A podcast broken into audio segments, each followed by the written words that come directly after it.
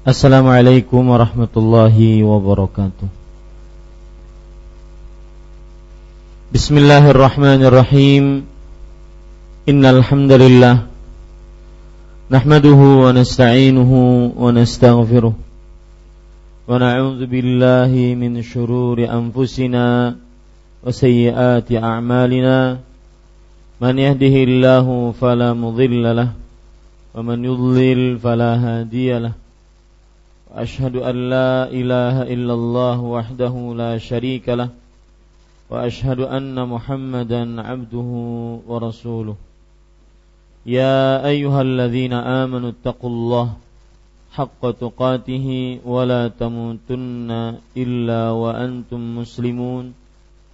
يا أيها الناس اتقوا ربكم الذي خلقكم من نفس واحدة وخلق منها زوجها وبث منهما رجالا كثيرا ونساء واتقوا الله الذي تساءلون به والأرحام إن الله كان عليكم رقيبا يا أيها الذين آمنوا اتقوا الله وقولوا قولا سديدا يصلح لكم أعمالكم ويغفر لكم ذنوبكم ومن يطع الله ورسوله فقد فاز فوزا عظيما. أما بعد فإن أصدق الحديث كتاب الله وأحسن الهدي هدي محمد صلى الله عليه وعلى آله وسلم وشر الأمور محدثاتها وكل محدثة بدعة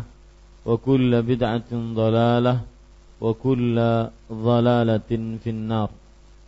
Alhamdulillah kita bersyukur pada Allah Subhanahu wa taala pada hari ini atau malam ini malam Selasa 3 Rabiul Awal 1437 Hijriah kita duduk bersama mengkaji kembali ayat-ayat suci Al-Quran dan hadis-hadis Rasul Sallallahu Alaihi wa ala alihi Wasallam, yaitu membaca kitab yang merupakan kajian rutin kita setiap malam Selasa, kitab Bulughul Maram min Adillatil Ahkam yang ditulis oleh Al-Hafidh Ibnu Hajar Al-Asqalani rahimahullahu taala. Salawat dan salam semoga selalu Allah berikan kepada Nabi kita Muhammad sallallahu alaihi wa ala alihi wasallam pada keluarga beliau, para sahabat serta orang-orang yang mengikuti beliau sampai hari kiamat kelak. Dengan nama-nama Allah yang husna dan sifat-sifatnya yang ulia, saya berdoa, Allahumma inna nas'aluka ilman nafi'an wa rizqan tayyiban wa amalan mutaqabbala.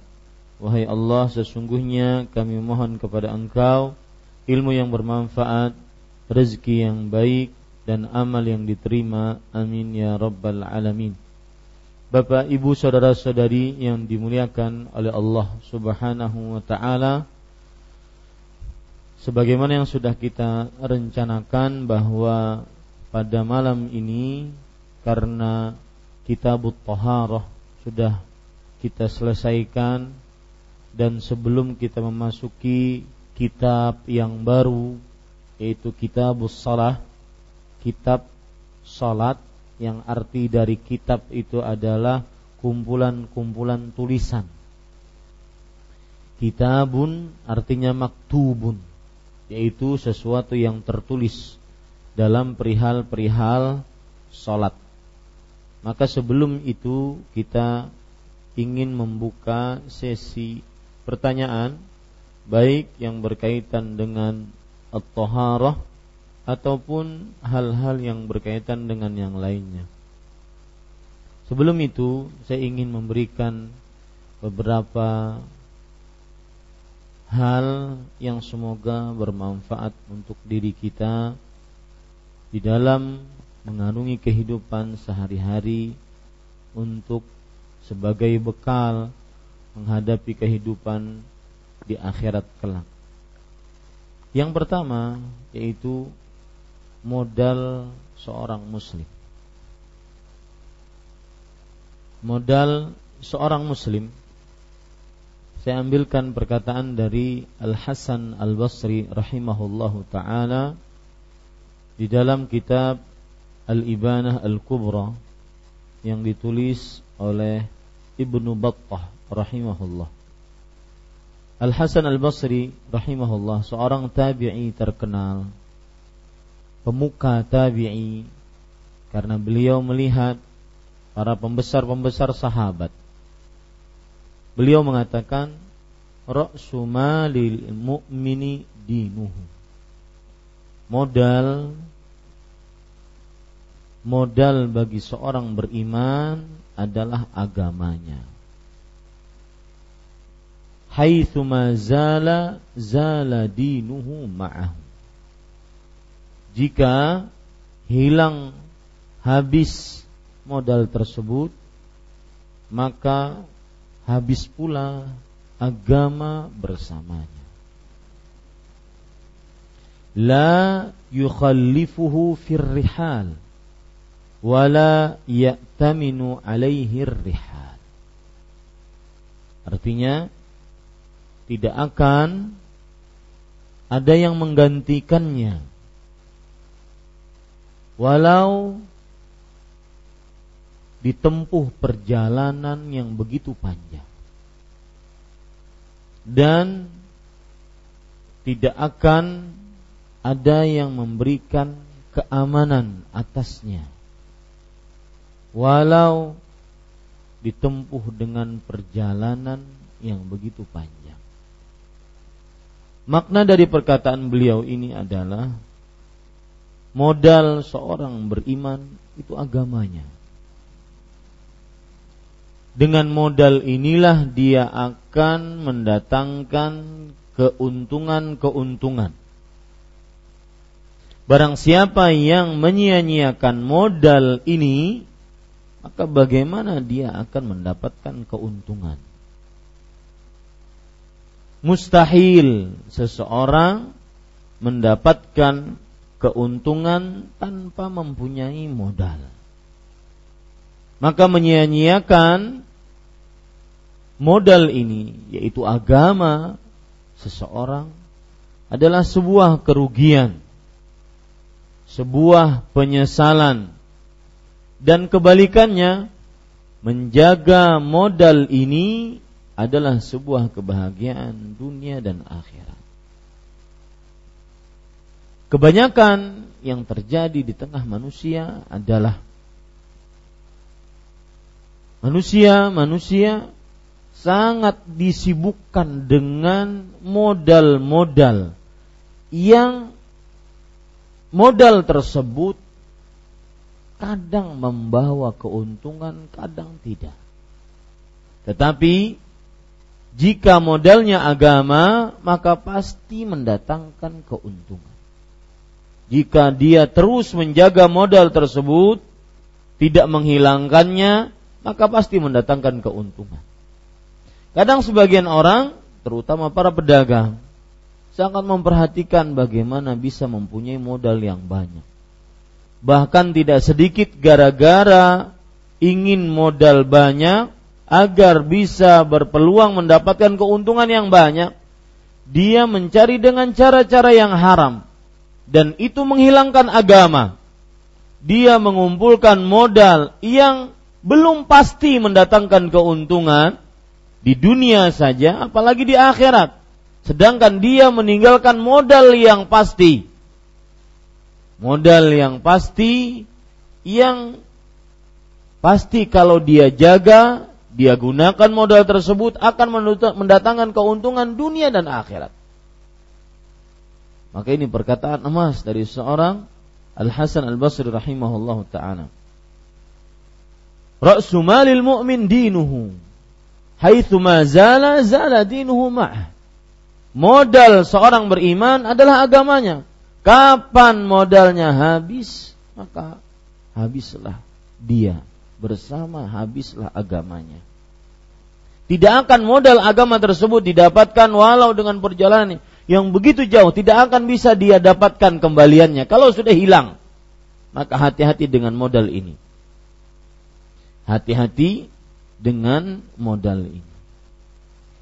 Kemudian para ikhwan yang dirahmati oleh Allah Subhanahu wa taala ada lagi perkataan yang menarik dari yang ingin saya sampaikan.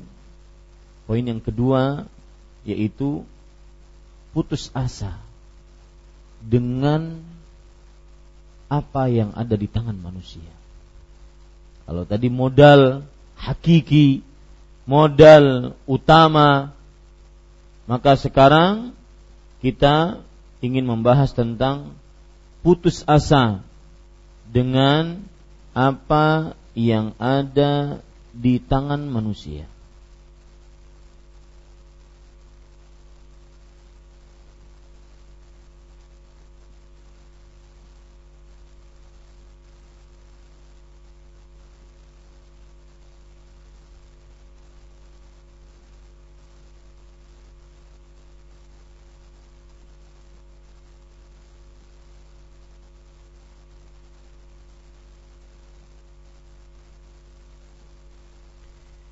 Bapak Ibu saudara-saudari yang dimuliakan oleh Allah Subhanahu wa taala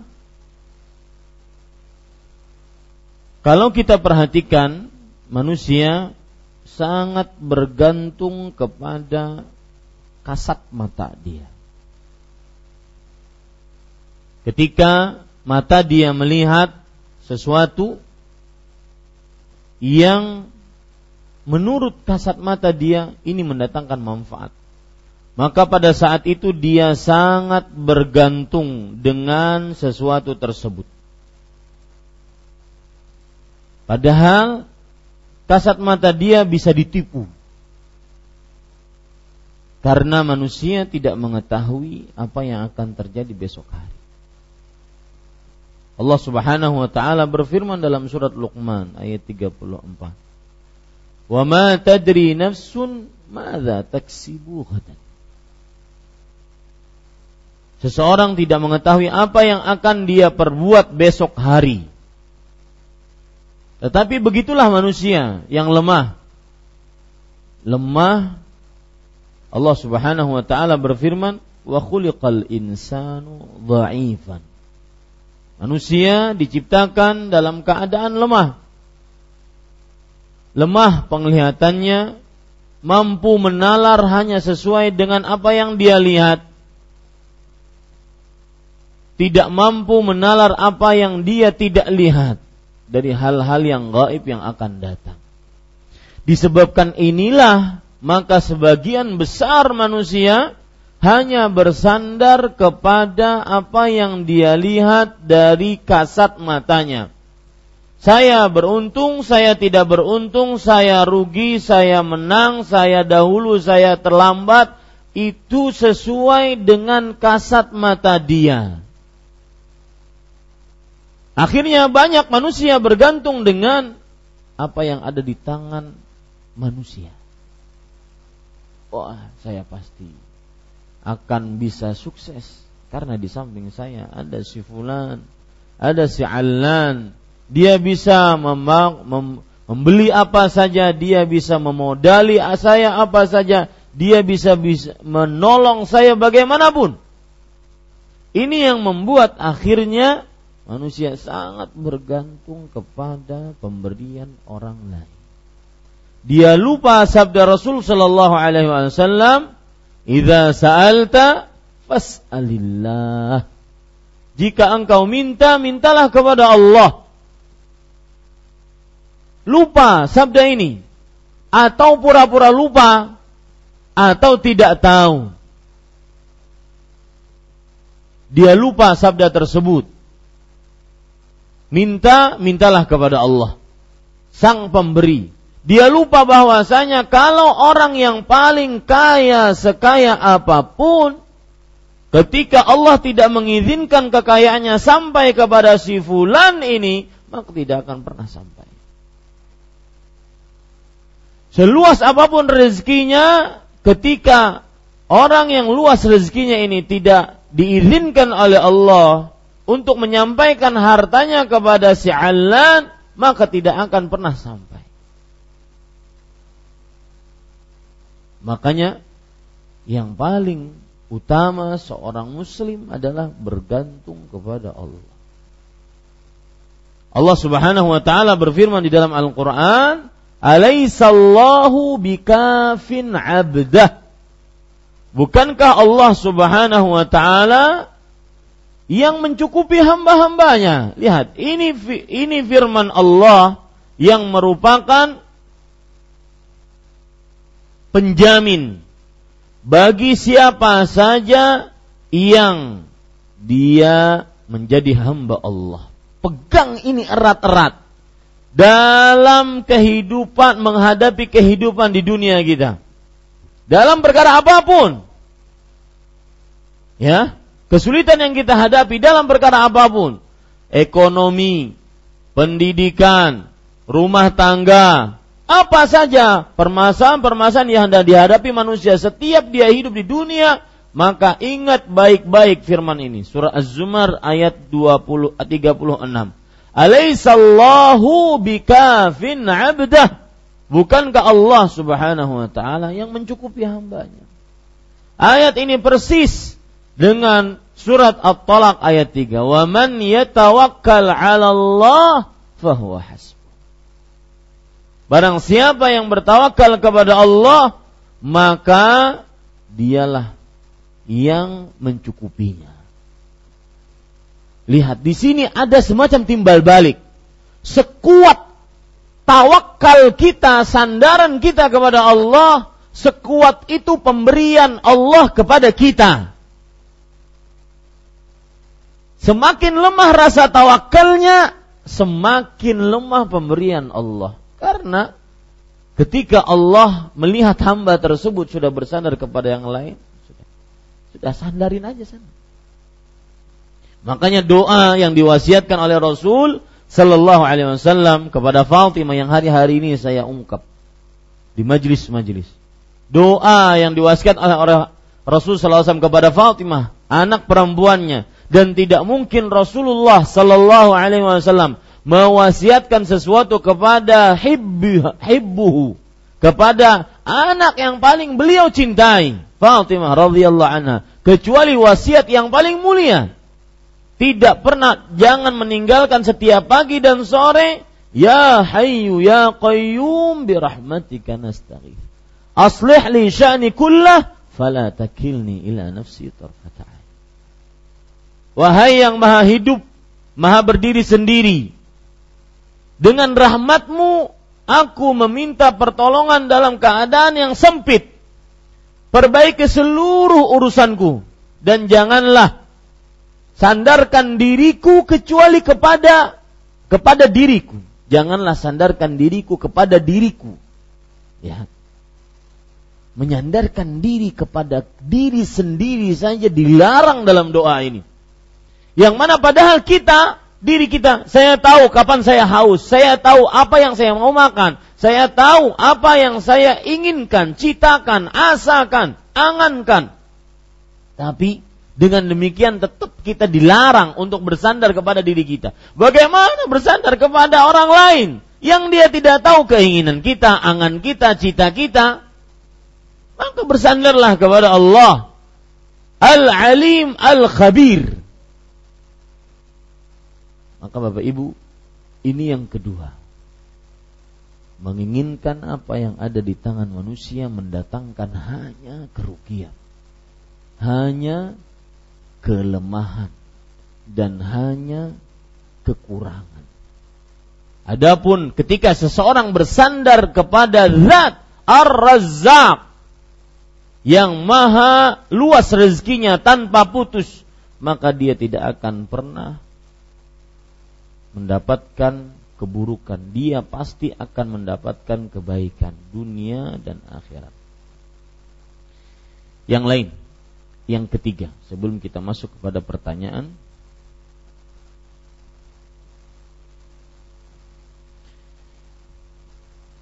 perkataan dari seorang salaf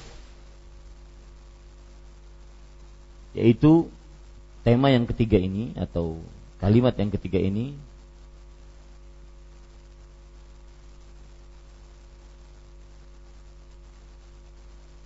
kelakuanmu harimaumu. Kelakuanmu harimaumu. Apa yang kamu lakukan apa yang kamu ucapkan bisa menjadi keburukan yang kamu dapatkan. Sebagaimana yang kamu perbuat maka seperti itu yang akan diperbuat kepadamu. Ini perkataan dikatakan oleh Yahya ibnu Sa'id Al-Qattan di dalam kitab Al-Umru wa Syaib yang ditulis oleh Ibnu Abi Dunya.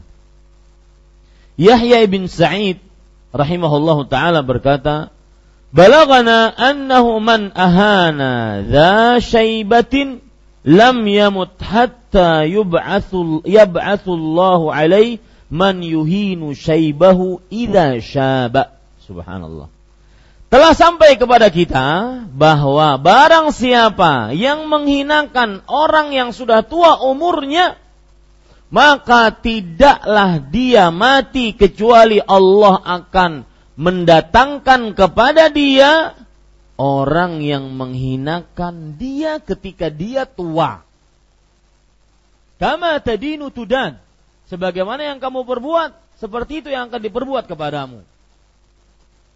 Ketika kita berlaku baik kepada orang lain, maka orang lain akan berlaku baik kepada kita. Ketika kita berlaku buruk kepada orang lain, maka orang lain akan berlaku buruk kepada kita.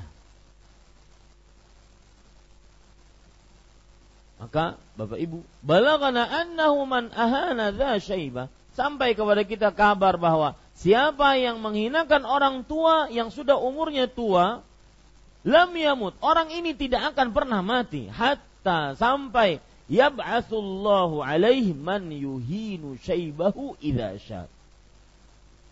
Allah akan mengutus orang untuk menghinakan dia ketika dia tua. Maka lihat, kadang-kadang kita mendapatkan keburukan itu hasil dari perbuatan buruk.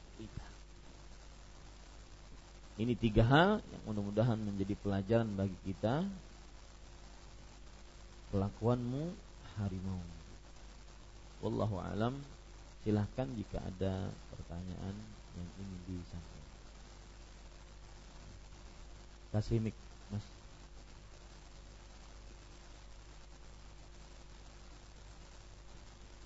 Silahkan.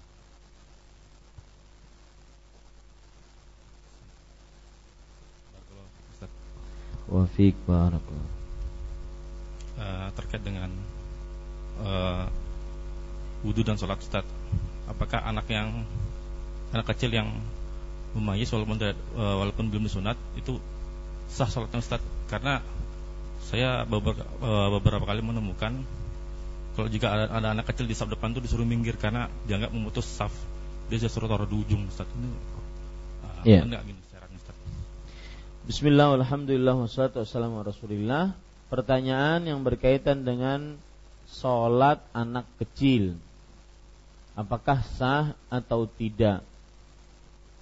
Kalau seandainya dia tidak sah Maka sebagian kadang-kadang Anak kecil yang di saf pertama Disuruh minggir ke belakang atau yang semisalnya.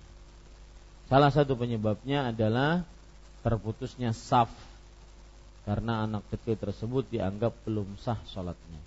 Maka jawabannya kita harus tahu bahwa syarat sahnya sholat itu apa.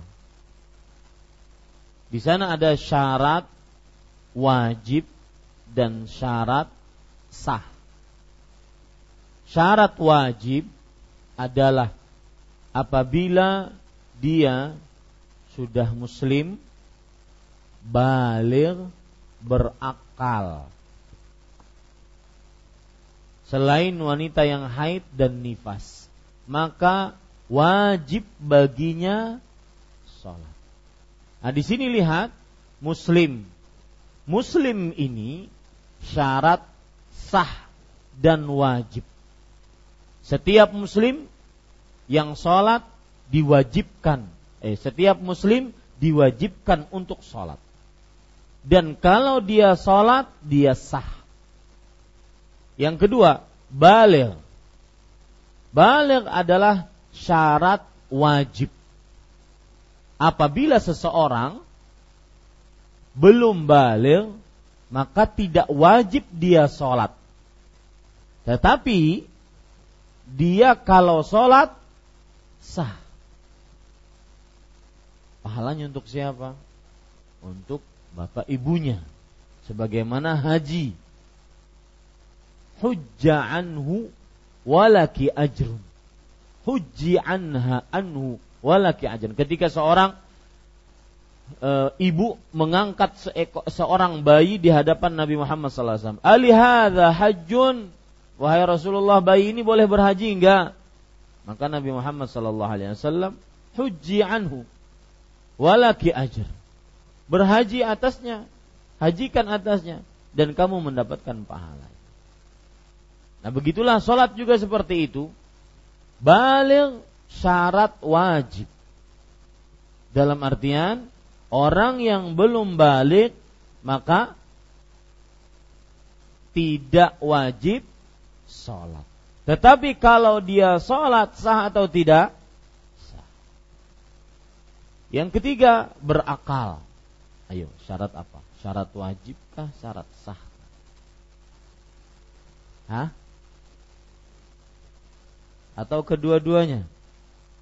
Syarat sah atau syarat wajib? Orang gila kalau sholat sah atau tidak? Tidak sah. Orang gila wajibkah sholat? Tidak. Berarti syarat wajib dan syarat sah. Jadi pahami ini? Nah, itulah. Itu pembagian syarat ada namanya syarat wajib dan ada namanya syarat sah. Wanita yang haid dia kalau sholat sah atau tidak? Tidak sah. Berarti dia kekurangan syarat dan dia tidak wajib sholat. Kenapa? Karena dia sedang haid. Begitu pula ketika nifas. Maka tidak benar kalau seandainya ada seorang anak yang mumayyiz. Dia ada di sab pertama, kemudian kita kebelakangkan. Sedangkan yang meletakkan di belakang tersebut terlambat datangnya. Padahal anak tersebut sudah mumayyiz bisa membedakan saya sedang sholat, saya di luar sholat. Dia tidak bercanda, maka ini tidak benar. Adapun di belakang imam maka Nabi Muhammad sallallahu alaihi wasallam bersabda liyalini minkum ulul ahlami wan nuha. Hendaklah yang ada di belakangku orang yang sudah balik dan berakal. Berakal di sini maksudnya berilmu tentang sholat. Karena kapan imam dia mundur dari imamnya karena satu dan lain hal bisa digantikan dengan orang yang di belakang. Adapun kalau anak tersebut belum memayyiz ya, belum memayyiz, maka wallahu alam tidak mengapa dia diletakkan di belakang.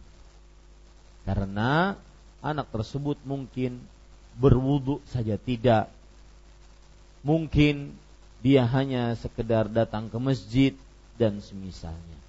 Tetapi bukan berarti dia memutus saf salat karena kata-kata memutus saf salat itu adalah sebuah kabar yang perlu dalil dan belum ada dalil yang saya ketahui.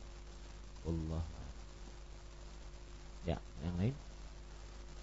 Nah.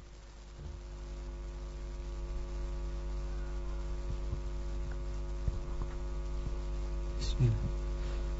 Eh, berkaitan dengan ada uh, adakah sunnahnya ketika meriga yang setelah makan itu terus meriga Ustaz? Kenyang uh, membaca alhamdulillah.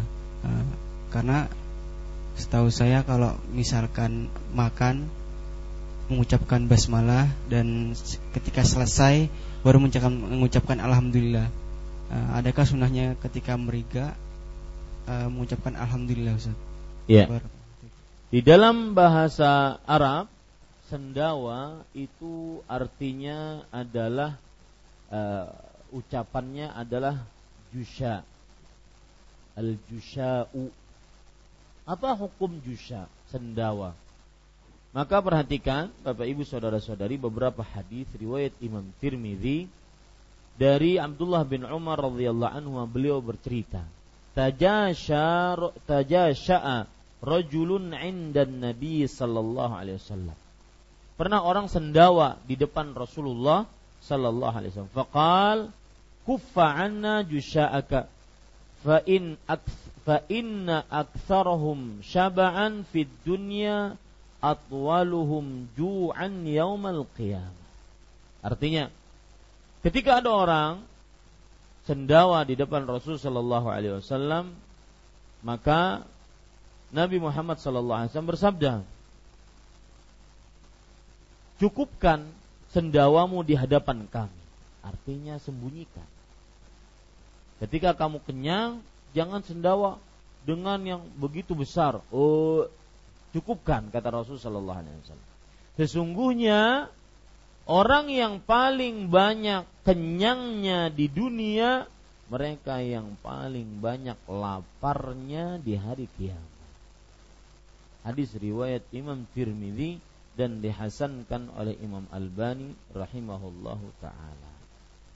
Maka para ikhwan yang dirahmati oleh Allah Subhanahu wa taala lebih baik jika kita sendawa kita sembunyikan sendawa tersebut. Dan sebagai pengetahuan adat orang Arab sendawa itu aib. Aib. Makanya kadang kita kurang nyaman kalau lagi di Masjid Nabawi pas musim haji. Samping kanan orang dari negara kita. Samping sana orang Arab misalkan. Sidin, Sidin pas lagi sholat, eh uh, itu pasti orang Arabnya marah. Karena itu aib bagi mereka. Bahkan mereka kadang-kadang kalau sendawa meskipun sudah ditutup mulutnya, maka mereka tutupi dengan surbannya karena itu aib bagi mereka. Itu adat kebiasaan. Mungkin diambilkan dari hadis-hadis berikut. Bapak Ibu saudara-saudari yang dimuliakan oleh Allah Subhanahu wa taala, penjelasan para ulama tentang cukupkan sendawamu di hadapan kamu. Apa maksudnya? Di dalam kitab Tuhfatul Ahwazi disebutkan amara mukhatibu manil al-kaf makna sarf wa dafa. Artinya Rami Muhammad SAW ketika mengatakan cukupkan sendawa kamu di hadapan kami, maksudnya tahanlah.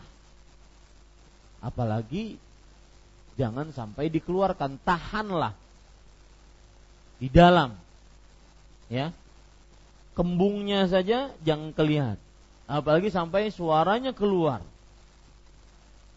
Ya ini para ikhwan yang dirahmati oleh Allah. Di dalam kitab Syarhus Sunnah disebutkan riwayat aksir aksir min jusyaika. Artinya simpan sendawamu. Ya ini beberapa hal yang berkaitan dengan sendawa atau meriga. Nah,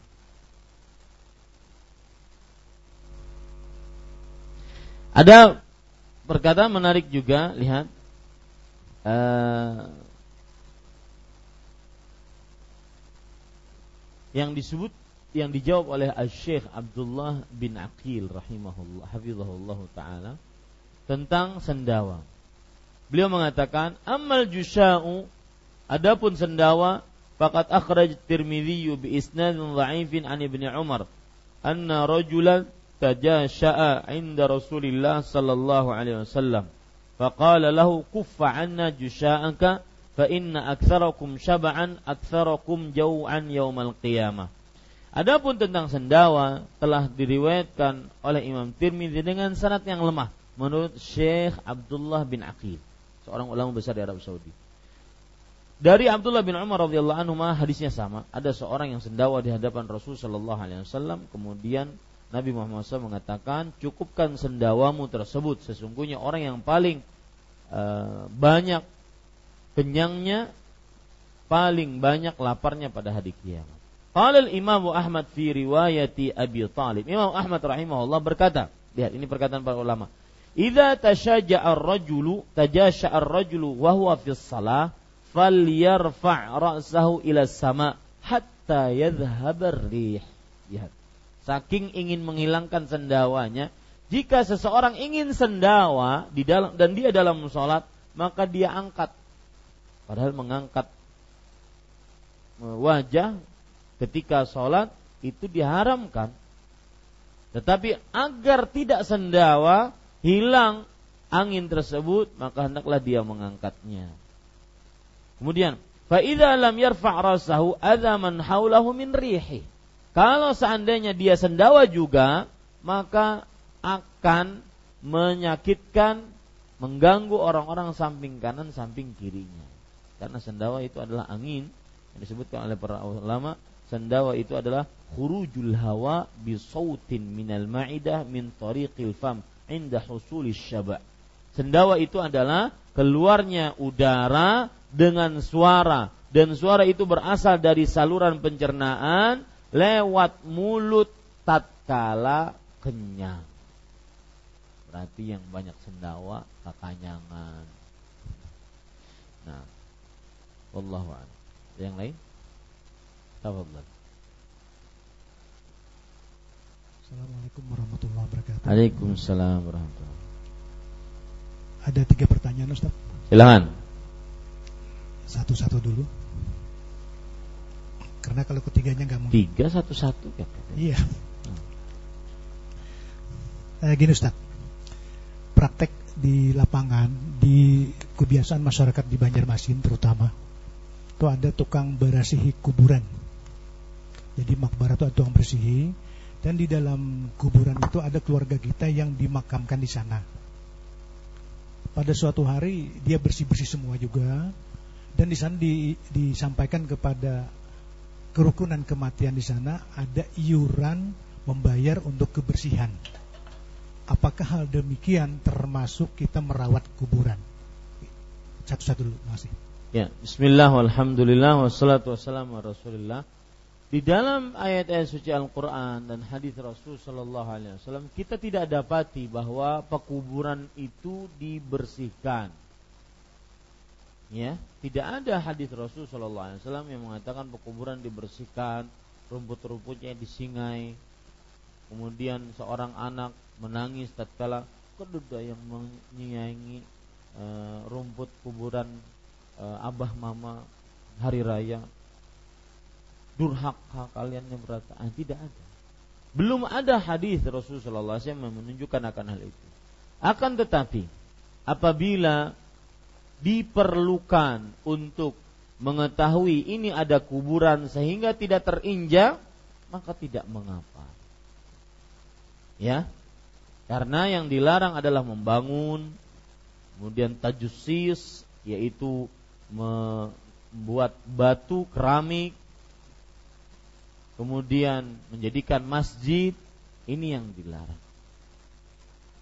Sekali lagi tidak ada dalil yang menunjukkan bahwa kita harus membersihkan kuburan. Tetapi jika diperlukan untuk mengetahui bahwa ini ada kuburan sehingga tidak diinjak, tidak diduduki, maka tidak mengapa. Asal tidak berlalu berlebihan. Ada kemarin waktu saya di luar kota, ada yang bertanya, Ustadz apa hukum memperpanjang kontrak untuk kuburan. Julun, ada kontrak kuburan? Apa maksudnya? Jadi begini.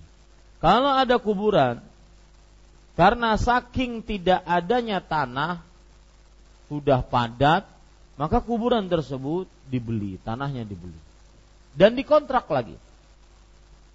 Kalau seandainya ada yang meninggal lagi dari keluarganya, maka ditumpuk di situ. Kemudian bernama bertambah kontraknya. Jika tidak kontraknya ditambah, artinya jika dia tidak bayar, maka kuburan tersebut dianggap kosong pemiliknya. Berarti nanti orang lain dari keluarga yang lain bisa menumpuknya. Maka bagaimana ini hukumnya Ustaz? Apakah kita harus memperbanyak kontrak terus per tiga tahun? Lumayan Ustaz harganya satu juta setengah, tiga juta. Lihat, sudah mati saja merepotkan manusia tuh. Ya. Maka Bapak Ibu saudara-saudari yang dimuliakan Allah, jawabannya adalah tidak perlu diperpanjang kontraknya. Mau siapa pun yang mengisi setelah itu silahkan. Silahkan tidak ada larangan untuk mengisi. Boleh mayat ditumpuk dalam satu lubang asalkan ketika menumpuk tersebut tidak mengeluarkan yang lama. Ya. Dikeluarkan yang lama, diletakkan yang baru, bergantian nih kamu lawan malaikat mungkar nakir. Oh, ya tidak boleh. Yang lama yang lama tetap seperti itu kemudian yang baru asalkan tidak membongkar kuburan. Maka e, keadaan seperti ini Ya, tidak perlu diperpanjang kontraknya. Biarkan sudah. Kalau seandainya ada yang meninggal lagi dari keluarga kita, cari tanah yang lain. Inti pembicaraannya bahwa Kaula binti binti Salabah dijihar oleh suaminya Saus bin Samit. Maksudnya menjihar istrinya itu kamu sudah seperti punggung ibuku. Dia tidak mau menggaulinya. Nah, kalau di zaman sekarang, misalkan di suatu rumah tangga pertengkaran, kamu kalau sudah tidak mau diatur, saya tidak akan menggauli kamu lagi. Nah itu kan apakah termasuk sama stat kiasan itu yang sekarang dengan yang zaman para sahabat itu? Kalau kaparatnya kan itu di kena sanksi. Kita dikenakan sanksi memerdekakan budak atau memberi makan 60 orang fakir miskin dan e, berpuasa tiga bulan. Nah, kalau itu sama, tapi dia dianggap enteng aja yang kedua itu zaman sekarang. Jadi tetap dia juga menggauli apakah itu termasuk sama itu kena kaparat Ustaz. Itu pertama Ustaz. Yang kedua, si A berteman dengan si B sudah akrab sekali Ustaz. Bersahabat. Tapi di dalam perjalanannya si A ini di dalam menjalankan prinsip beragama ada perbedaan. Dia berkata si A kepada si B, kayaknya saya tidak bisa menyatu lagi dengan Anda seperti air dan minyak tapi berselang berjalan berlalu-lalu si A ini berbaik hati lagi, berteman lagi, Ustaz. Apakah itu terkena sumpah yang harus dibayar kaparat? Sumpahnya seperti apa, kaparatnya seperti apa? Demikian, Ustaz. Iya. Robi malam ini kafarat-kafarat semua ini. Ya. Uh, Bismillah, Alhamdulillah, wassalatu wassalamu ala rasulillah Bapak, Ibu, saudara-saudari yang dimuliakan oleh Allah Subhanahu wa taala bahwa kafaratul zihar, zihar itu artinya adalah seorang suami yang mengatakan kepada istrinya anta kadzahari ummi. Engkau seperti punggung ibuku. Itu artinya zihar. Maksudnya dia tidak akan menggauli istrinya lagi dan di zaman sekarang ini banyak seperti itu. Dan ini termasuk daripada sumpah. Apabila seseorang bersumpah untuk tidak menggauli istrinya, maka dia harus membayar kafarah. Ya, dia harus membayar kafar.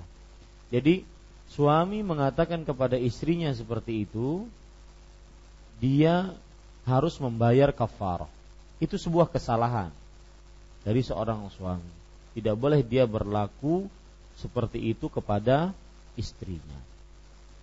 Adapun kafarahnya adalah pertama memberi makan ataupun memberi pakaian kepada sepuluh fakir miskin. Kalau tidak bisa, maka memerdekakan budak kalau tidak bisa dua itu maka berpuasa tiga hari. tiga hari di sini ber ada yang mengatakan berturut-turut, ada yang mengatakan yang penting dia puasa tiga hari kapan saja.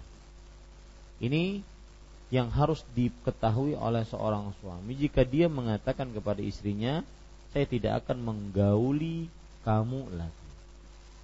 Maka itu berarti dia sudah mengwihar istrinya dengan ucapan apa pun. Dia sudah mengwihar istrinya ya baik seperti yang dilakukan oleh para sahabat ataupun disebutkan oleh para robi tadi. Dan dia wajib bayar kafar wajib bayar kafaranya itu bukan karena ingin menggauli lagi istri enggak. Dia sebagai suami melakukan kesalahan. Maka wajib bayar kafar kafarahnya ini persis seperti kafaratul yamin. Allah Subhanahu wa taala berfirman di dalam Al-Qur'an la yu'akhidhukumullahu billaghwi fi aimanikum.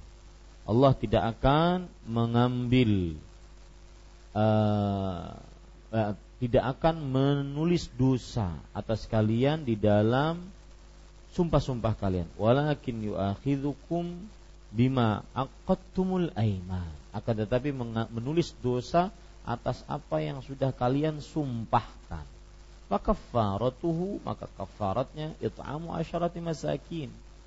Itu memberikan makan kepada 10 orang fakir miskin. Min awsati ma tut'imuna ahlikum au kiswatuhum. Dari makanan-makanan yang biasa keluarga kalian makan. Atau pakaian. Au tahrirul qabah atau merdekakan budak. Kenapa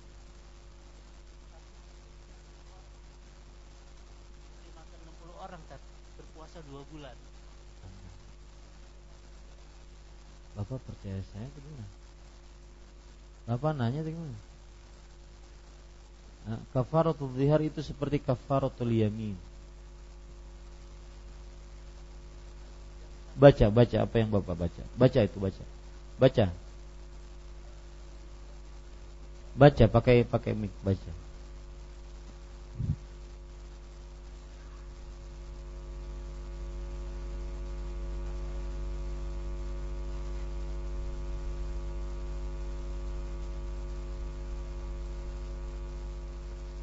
Baca Pak. Bismillah.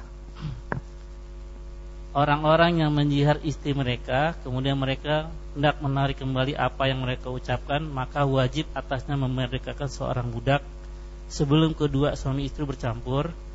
Demikianlah yang diajarkan kepada kamu dan Allah Maha mengetahui apa yang kamu kerjakan. Barang siapa yang tidak mendapat budak, maka wajib atasnya berpuasa dua bulan berturut-turut sebelum keduanya bercampur. Maka siapa yang tidak kuasa wajiblah atasnya memberi makan 60 orang miskin.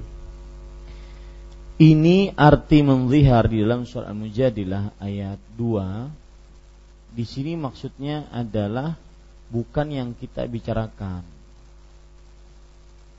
Tetapi yang Bapak katakan tadi, anta kawahri ummi, engkau seperti punggung ibuku, itu yang disebutkan oleh para ulama dia harus membayar kafaratul zihar. Yaitu dia harus membayar kafaratul yamin sebagaimana yang disebutkan tadi dalam surat An-Nisa. Adapun yang ini dalam surat Al-Mujadilah yang Bapak bacakan tadi, alladzina yudhahiruna minkum min nisaihim ma hunna ummahatihim. In ummahatuhum illa allai waladnahum wa innahum la yaquluna munkaran minal qawli wazura wa innallaha la'afun ghafur. Ini bukan bukan zihar yang Bapak tanyakan tadi. Tetapi zihar yang seorang mengatakan engkau seperti punggung ibuku itu adalah dia harus membayar kafarat yamin. Kafarat yamin yang kita ceritakan tadi. 10 memberi makan kepada 10 orang fakir miskin ataupun memberi e, pakaian atau memerdekakan budak ataupun berpuasa tiga hari. Itu yang saya ketahui. Nah, kalau dia bersum yang kedua, pertanyaan kedua yaitu seorang mengatakan kepada kawannya, sepertinya kita tidak akan berteman lagi. Ternyata pada kenyataannya dia dia akhirnya berteman. Sumpah dia ketika langgar sumpah tersebut maka dia harus membayar kafaratnya. Tetapi jika tidak dia bersumpah maka tidak membayar kafaratnya. Kafarat yamin, kafarat sumpah yang sudah kita sebutkan tadi. Tetapi seperti yang kita dengar bersama bahwa sahabat tadi tidak bersumpah. Dia hanya mengatakan kita tidak bisa berteman lagi. Dan di dalam pertanyaan ini aneh. Kenapa tidak bisa berteman lagi? Seorang muslim dia minimal menasehati muslim lainnya. Jangan suka melakukan opsi boykot, hajar. Sudah kita bisa aja deh. Kita nggak sama cara berpikir, enggak. Saling menasehati. Kenapa harus memakai opsi harus pisah? kecuali kalau dia kafir. Kecuali kalau dia ahli bid'ah musyrik. Kecuali kalau dia munafik i'tiqadi adapun seorang muslim maka lebih baik kita memakai nasihat dibandingkan kita bersumpah untuk tidak mengawani bukankah Rasul Shallallahu alaihi wasallam bersabda la yahillu li muslimin an yahjura akhahu fauqa thalath tidak halal bagi seorang muslim untuk menghajar ataupun memboikot saudaranya lebih daripada tiga hari. Itu menunjukkan bahwa seseorang ketika dia ingin berkawan, maka dia harus sabar dengan kawannya. Di sini perhatian bagi kita bersama, kita tidak akan pernah mendapati kawan yang sempurna. Tidak akan pernah mendapati pasangan istri kah, kawan kah yang sempurna. Kita bukan malaikat, mereka bukan malaikat. Kalau pasangan suami istri kita bukan malaikat, istri kita bukan bidadari. Tidak akan pernah kita dapati yang sempurna. Pasti ada kekurangannya. Ada pepatah Arab mengatakan bahwasanya idza kunta fi kullil umuri mu'atiban sadiqaka lam talqa alladhi la tu'atibuhu. Fa'ish wahidan awsil akhaka fa innahu yuqarifu dhanbin marratan wa mujanibuhu. Jika engkau setiap saat setiap perkara mencela kawanmu maka engkau tidak akan pernah dapati orang yang tidak pernah kamu celah kalau begitu tinggal sendirian di sana. Di hutan, hutan pun nggak sendirian. Ya, atau kamu bersambung dengan kawanmu, dengan pasanganmu. Tapi ingat, dia kadang melakukan kesalahan, kadang melakukan kebaikan.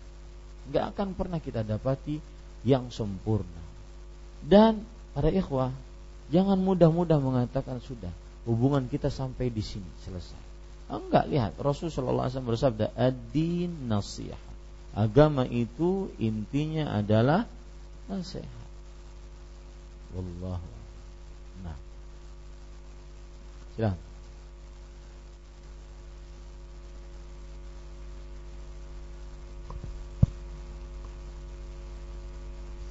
Assalamualaikum warahmatullahi wabarakatuh. Waalaikumsalam warahmatullahi wabarakatuh. Uh, ringkas saja Ustadz yang pertama pertanyaan dari pertanyaan titipan perihal mengusap wajah setelah berdoa. Mengusap wajah setelah berdoa. Ya. Itu pertama. Yang kedua uh, uh, kalimat yang sering disampaikan Ustadz setelah selesai kajian. Mohon uh, mohon pencerahan pemahaman uh, untuk ulun gitu nah uh, kalimatnya sering uh, uh, kalimatnya seperti ini yang benar dari Allah dan yang salah atau keliru itu dari saya sendiri mohon pemahamannya Ustaz. Ya. Terima kasih. Assalamualaikum warahmatullahi wabarakatuh. Waalaikumsalam warahmatullahi Para ikhwah yang dirahmati oleh Allah Subhanahu wa taala, yang pertama mengusap doa eh mengusap eh, wajah setelah berdoa. Ada seorang ulama salaf mengatakan bahwa man masaha wajhahu biyadaihi ba'da du'a fahuwa jahil. Barang siapa yang mengusap wajahnya setelah berdoa maka dia adalah orang bodoh. Kenapa para ikhwas sekalian disebut orang bodoh? Karena Bapak Ibu saudara-saudari, ini kan kita berdoa minta sesuatu kepada Allah. Sedangkan yang diminta tersebut bukan barang, tapi permintaan yang kita inginkan kebaikan dunia akhirat bukan barang. Lu ngapain kita usap? Ya. Kenapa kita mengusapnya? Maka ini tidak benar. Lihat perkataan dari Imam Ahmad Ibn Hanbal. La yu'rafu hadha annahu kana yamsahu wajhahu ba'da du'a illa 'anil hasad. Tidak dikenal ini tidak pernah Nabi Muhammad sallallahu alaihi wasallam mengusap wajahnya kecuali dari seorang tabi'i yang bernama Al-Hasan. Kemudian Syekhul Islam Ibnu Taimiyah rahimahullah taala mengatakan dalam kitab Majmu'ul Fatawa, "Wa amma raf'un Nabi sallallahu alaihi wasallam yadayhi fi du'a faqad jaa'a fi ahaditsu katsiratun sahihah." Adapun e, mengangkat Nabi Muhammad SAW tangan beliau di dalam doa maka telah terdapat di dalam hadis-hadis Rasul yang banyak yang sahih. Wa amma mashuhu wajhahu biyadaihi falaysa anhu fihi illa hadithun aw hadithan la taqumu bihima hujjah. Adapun mengusap wajahnya dengan kedua tangannya setelah berdoa maka tidak ada dalil kecuali satu atau dua hadis yang tidak bisa dijadikan sandaran hukum. Al-Iz bin Salam mengatakan dalam fatwa beliau, "Wala yamsahu wajhahu biyadaihi aqib uqaibad du'a illa jahilun." Yang saya sebutkan tadi. Tidaklah seseorang mengusap wajahnya setelah berdoa kecuali orang bodoh Ya, ini perkataan Al-Iz bin Abdul Salam yang disebut oleh para ulama Sultanul Ulama, rajanya ulama, Aiz bin Abdul Salam.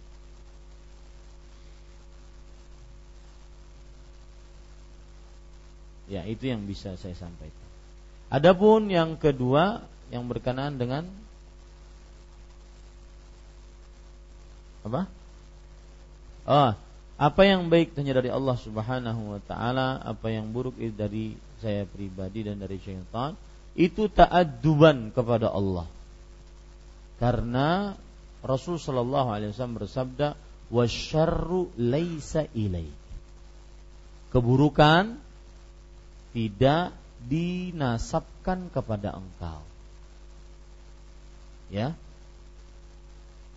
keburukan tidak dinasabkan kepada engkau yaitu kepada Allah Subhanahu wa taala. Kenapa? Karena kalau seandainya Allah memberikan bala kepada seseorang, maka bala tersebut tidak murni buruk 100%. Pasti ada kebaikan padanya. Tidak murni buruk 100%. Misalkan ada yang diwafatkan oleh Allah Subhanahu ibunya, istrinya, anaknya. Tetapi di balik itu ada kebaikan. Istrinya diwafatkan ternyata. Misalkan. Ternyata ada kebaikan. Kebaikannya apa? Nikah lagi. Dengan yang lebih. Ya, lebih cantik, lebih banyak anak, lebih sabar, lebih ini, lebih ini. Ya, seperti itu. Jadi wasyarru ilaik adab kita kepada Allah yaitu tidak boleh menisbatkan keburukan kepada Allah Subhanahu wa taala. Dan e, perkataan seperti itu yang baik hanya dari Allah dan yang buruk dari saya pribadi dan dari syaitan itu dikatakan oleh para ulama-ulama terdahulu. Ya. Agar kita memberikan keburukan hanya kepada diri kita karena kita tempat maksiat dan dosa.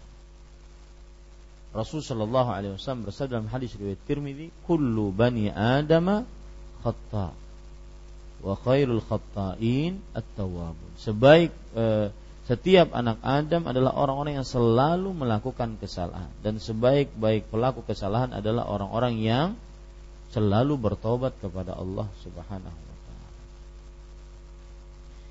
E, kemudian ada ayat yang menunjukkan akan hal ini yaitu Allah Subhanahu wa taala berfirman ada ayatnya saya lupa. Faminallah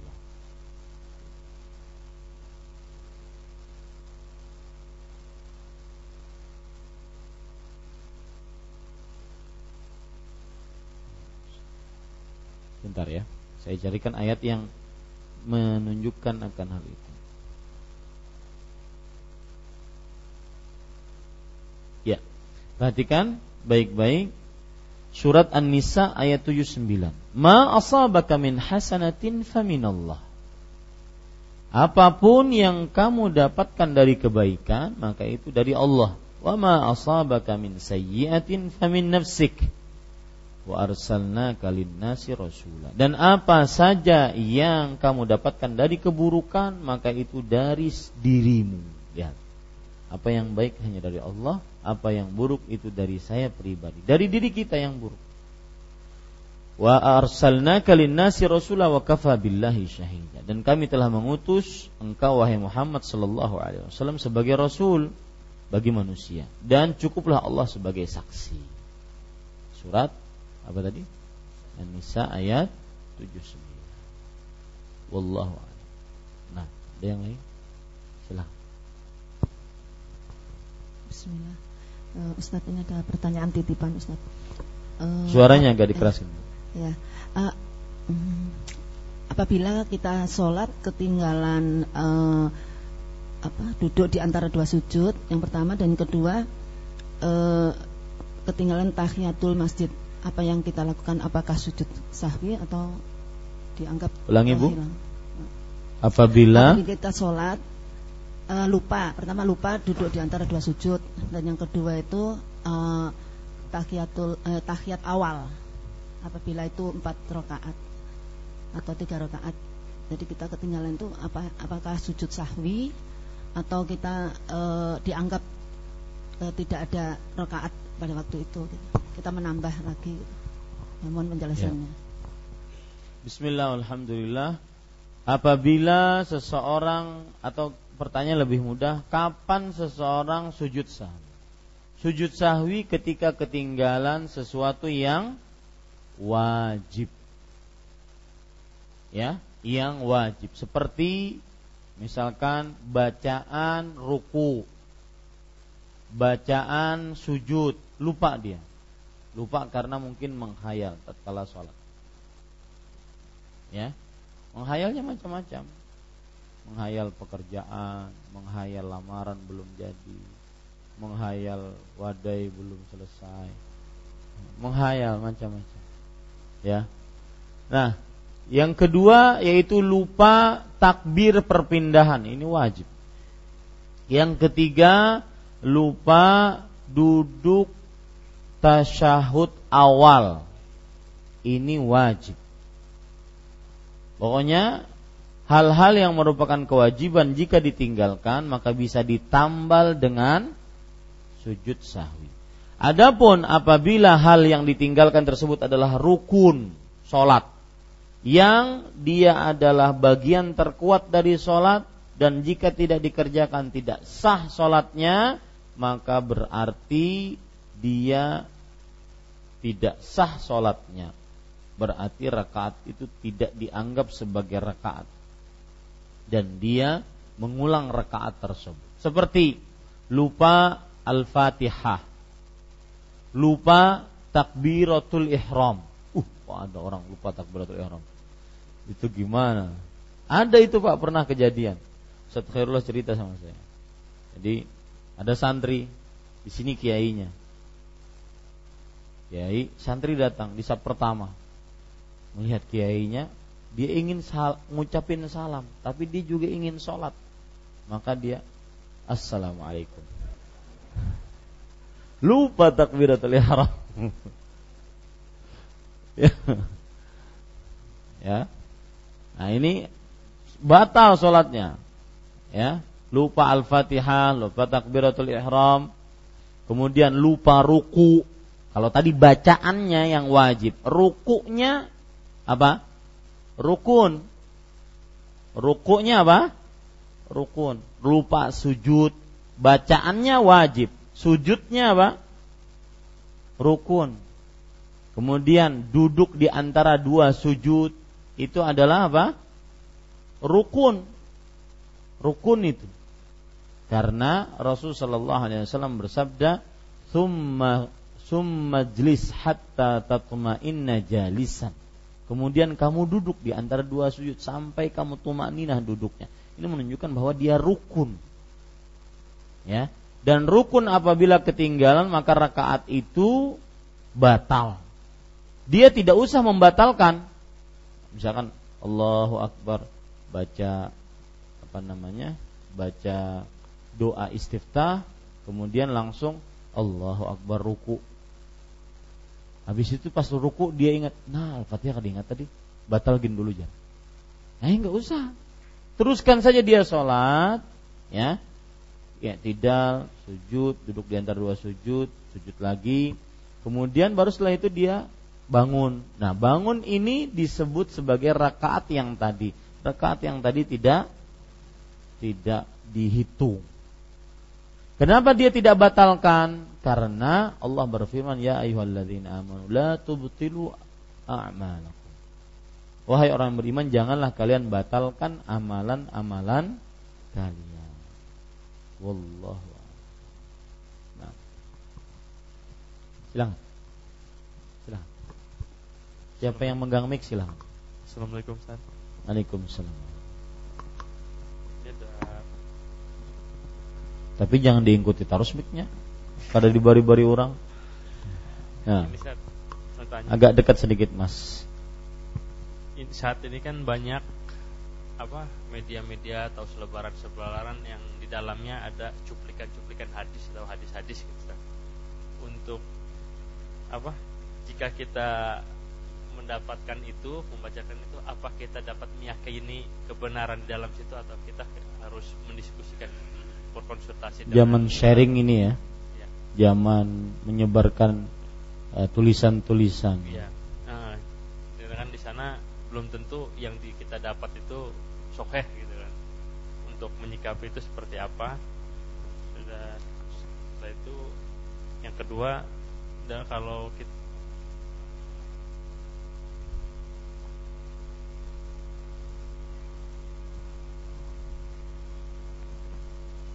kita bangun untuk sholat malam tapi waktunya sudah dekat-dekat.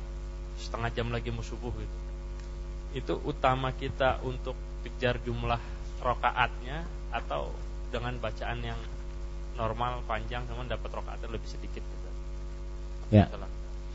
Pertanyaan pertama Bismillah Alhamdulillah wassalatu wassalamu rasulillah e, yaitu tentang fenomena media sosial. Media sosial artinya uh, at-tawassul ijtimai dalam bahasa Arab. Dia fungsinya adalah memberikan informasi secara sosial merata dengan banyak orang sekali klik atau sekali uh, sebar dengan banyak orang. Dan ini salah satu nikmat Allah sebenarnya di zaman sekarang ini. Untuk bisa digunakan sebagai lahan dakwah dan medan berdakwah, ini adalah nikmat Allah yang sangat luar biasa. Eh, seseorang kadang-kadang mengirim tulisan yang bermanfaat kepada ribuan orang, ratusan ribu bahkan yang melihatnya. Seperti misalkan kita di e, Banjarmasin ini mempunyai dakwah sunnah. Itu fanpage halaman penggemar dakwah sunnah itu sampai 700 ribu orang sekali baca 700 ribu membacanya. Ini luar biasa.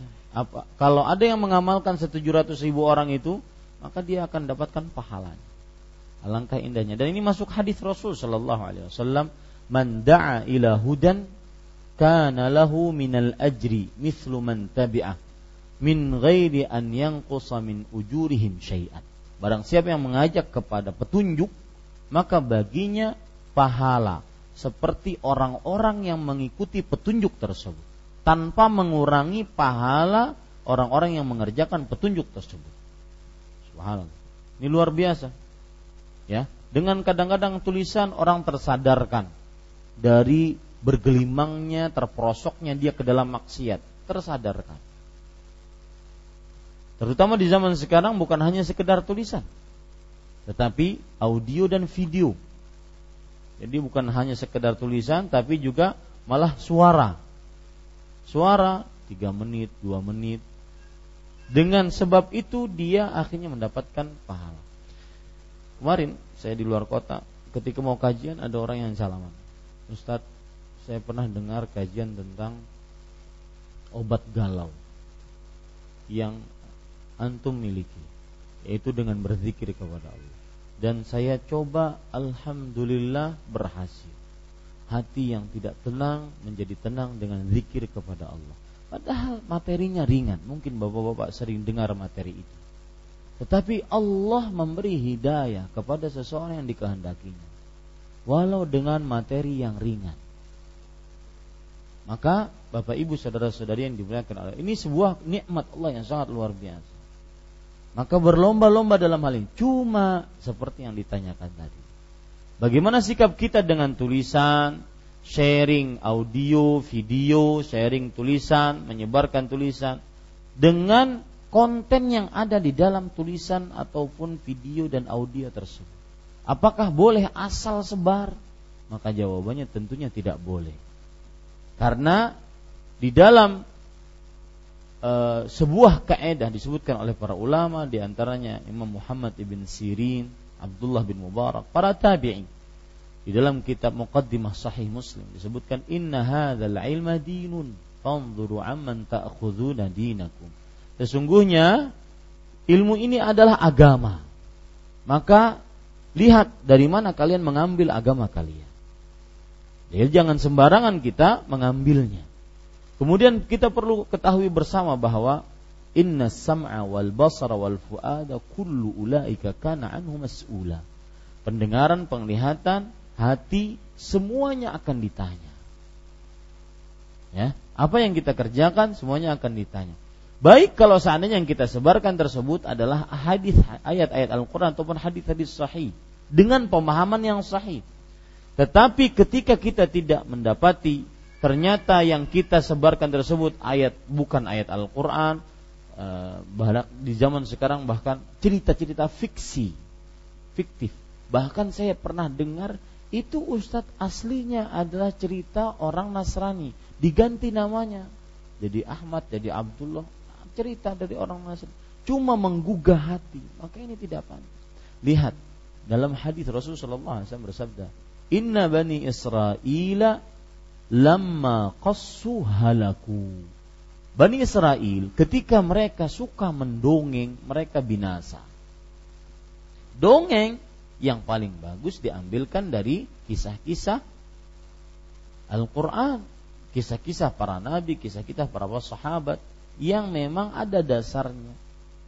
Nah, kemudian juga dalam perihal men-sharing, menyebarkan tulisan, maka kita perlu perhatikan siapa sumbernya. Kalau memang sumbernya itu dari si fulan, dari akun yang memang dia miliki, ustadz yang memang dia sangat perhatian kepada ayat Al-Quran, hadis Nabi, tidak mudah menyebarkan kecuali ayat Al-Quran hadis Nabi yang sahih dengan pemahaman yang benar, maka bolehlah kita langsung sharing. Tetapi kalau kita tidak tahu kita pun dapat dari orang lain, bukan dapat dari sumbernya, maka kita harus tasabbut Allah Rasul Allah Subhanahu wa taala berfirman ya ayyuhalladzina amanu in ja'akum fasiqun binaba'in fatbayyanu Wahai orang yang beriman jika datang kepada kalian seorang fasik dengan sebuah kabar berita maka mintalah keterangan. Ini disebutkan dalam surat Al-Hujurat. Mintalah keterangan cross check ya. Apalagi terutama berkaitan dengan hadis Nabi. Jangan asal sebar karena Rasulullah SAW bersabda, Man kadzaba alayya muta'ammidan falyatabawwa maq'adahu minan nar. Barang siapa yang mendustakan atas aku maka ambillah tempat yang paling pantas di neraka. Maka sikap kita bagaimana dengan seperti ini? Sikap kita yaitu hendaknya tasabbut meneliti benar nggak sumbernya misalkan tulisan Ustadz Fulan dia punya akun lihat akunnya langsung jangan oh bagus nih. Langsung sebar. Ternyata tidak benar. Ternyata hadis palsu. Maka kita nanti masuk ke dalam hadis tersebut. Allah yang kedua tentang? Ah, salat. Kalau seandainya ting, tertinggal misalkan setengah jam, setengah jam masih lama, kita bisa masih mengerjakan sholat. Tetapi di sini terdapat pilihan. Apakah kita sholat mengejar jumlah rakaat yang diajarkan oleh Rasulullah dalam hadis Aisyah riwayat Bukhari? Eh, Maza ada Rasulullah sallallahu alaihi wasallam fi Ramadan wala fi ghairi ala ihda asyrata rakaat. Nabi Muhammad sallallahu alaihi wasallam tidak pernah menambahkan di dalam bulan Ramadan atau di selainnya dari 10 rakaat, dari 11 rakaat maksud saya. Ya. Dari 11 rakaat. Apakah kita kejar jumlah rakaatnya ataukah kita kejar kunutnya? Karena Nabi Muhammad Allah Subhanahu wa taala berfirman, "Ya Maryamu qunuti li rabbiki wasjudi warka'i ma'ar Wahai Maryam, berkunutlah. Artinya sholatlah dengan berdiri yang panjang. Artinya di dalam sholat perbanyaklah bacaan-bacaan sholatnya sehingga berdiri panjang. Mana yang kita kejar ini? Maka jawabannya matayassaralak. Mana yang lebih mudah bagi kita? Apakah kita ingin memperpanjang dapat cuma dua rakaat satu witir ataukah kita ingin memperbanyak rakaat tetapi bacaannya dalam sholat maka terkejar sebelas rakaat tadi mana yang lebih mudah bagi kita? Rasul Shallallahu Alaihi Wasallam diceritakan oleh Aisyah, makhtira li Rasulillah Sallallahu Alaihi Wasallam baina amrain illa ikhtara aisarahuma ma lam yakun isman. Eh, tidaklah Rasul SAW dipilihkan dengan dua buah pilihan kecuali beliau akan memilih yang paling mudah selama itu bukan dosa. Allah. Nah, yang lain. Waalaikumsalam. Waalaikumsalam ini mengenai sholat berjamaah Ustaz. Silahkan. Di masjid-masjid tertentu ketika sholat berjamaah itu tidak ditekankan untuk merapatkan barisan gitu kan. Saya ingin pertanyaan saya adalah apa hukumnya merapatkan barisan?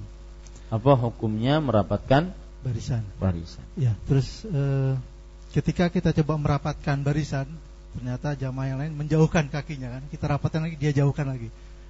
Berarti wah apa kita apakah kita cukupkan saja sudah situ kan lantas yang terputus barisannya itu yang dari mana yang memutuskan itu atau yang seterusnya ke ke sampingnya terus uh, yang kedua mo mohon tanggapan Ustadz saya kemarin itu ada mendengar di salah satu TV nasional yang sangat bertentangan dengan apa yang Ustadz ajarkan gitu kan masalah mengalap berkah dengan mengalap berkah terhadap orang-orang yang soleh. Saya bilang ini luar biasa. Berarti perjuangan ini atau dakwah ini harus lebih keras lagi. Semasif itu mereka lakukan. Seorang ustadz atau seorang yang ilmunya uh, ada, tapi menganjurkan mengalap berkah gitu. Uh, mohon tanggapan Ustadz tentang persoalan ini. Demikian Ustaz. Terima kasih. Ya. Bismillah, alhamdulillah, wassalatu wassalamu rasulillah. Untuk merapatkan saf maka Bapak Ibu saudara-saudari yang dimuliakan oleh Allah Subhanahu wa taala di dalam merapatkan saf Nabi Muhammad sallallahu alaihi wasallam pernah bersabda taqarabu. Artinya mendekatlah. Di antara saf-saf salat. Kemudian juga Nabi Muhammad uh, Anas bin Malik radhiyallahu anhu pernah bercerita tentang bahwa sebagian dari kami yulziqu qadamahu biqadami al-akhar. Menempelkan telapak kakinya dengan telapak kaki lainnya artinya saling berdempetan wa e, rusghahu bi rusghil akhar dan lengan dia dengan lengan yang lain. Ini menunjukkan bahwasanya kita sangat dianjurkan untuk merapatkan barisan sholat. Ya. Kemudian ada hadis yang lain Rasulullah sallallahu alaihi wasallam bersabda la tad'u furujatin syaitan. Jangan tinggalkan kekosongan untuk syaitan. Nah, ini semua menunjukkan bahwasanya hendaknya kita merapatkan sholat, merapatkan dan meratakan. Jadi rata itu maksudnya lurus, rapat itu maksudnya saling mendekat. Ya, saling mendekat. Uh,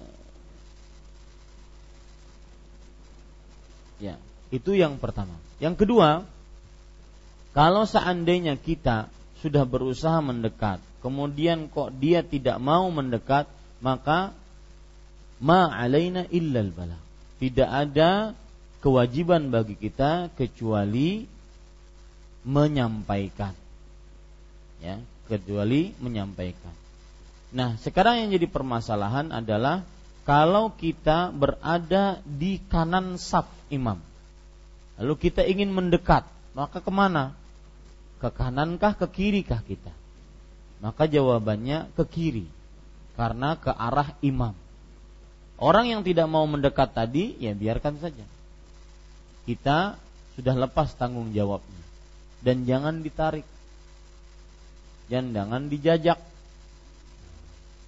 ya kadang-kadang ada sebagian ikhwah yang terlalu me memaksakan kehendak dia dia belum paham mungkin maka akhirnya dia membentangkan kakinya sangat lebar nah, ini tidak perlu ya kalau seandainya seseorang tidak paham atau belum paham, maka pada saat itu dia mendekat ke arah imam.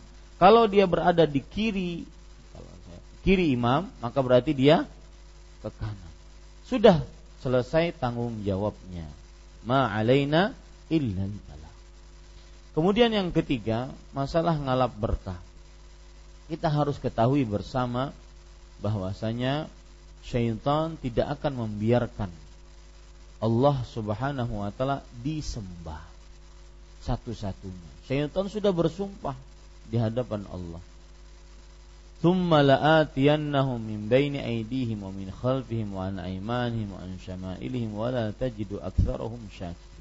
Sungguh aku akan benar-benar datangi mereka dari depan, dari belakang, dari kanan, dari kiri. Dan engkau ya Allah tidak akan mendapati kebanyakan mereka orang yang orang yang pandai bersyukur. Kenapa disebutkan syukur di sini? Karena di balik syukur ada tauhid. Di balik syukur ada tauhid. Maka ngalap berkah bisa menjerumuskan seseorang kepada kesyirikan. Ngalap berkah dengan ngalap berkah yang salah bisa menjerumuskan seseorang kepada sebuah sarana yang menghantarkannya kepada kesyirikan. Misalkan, ini air saya minum. Kemudian sebagian orang mengambil berkah darinya.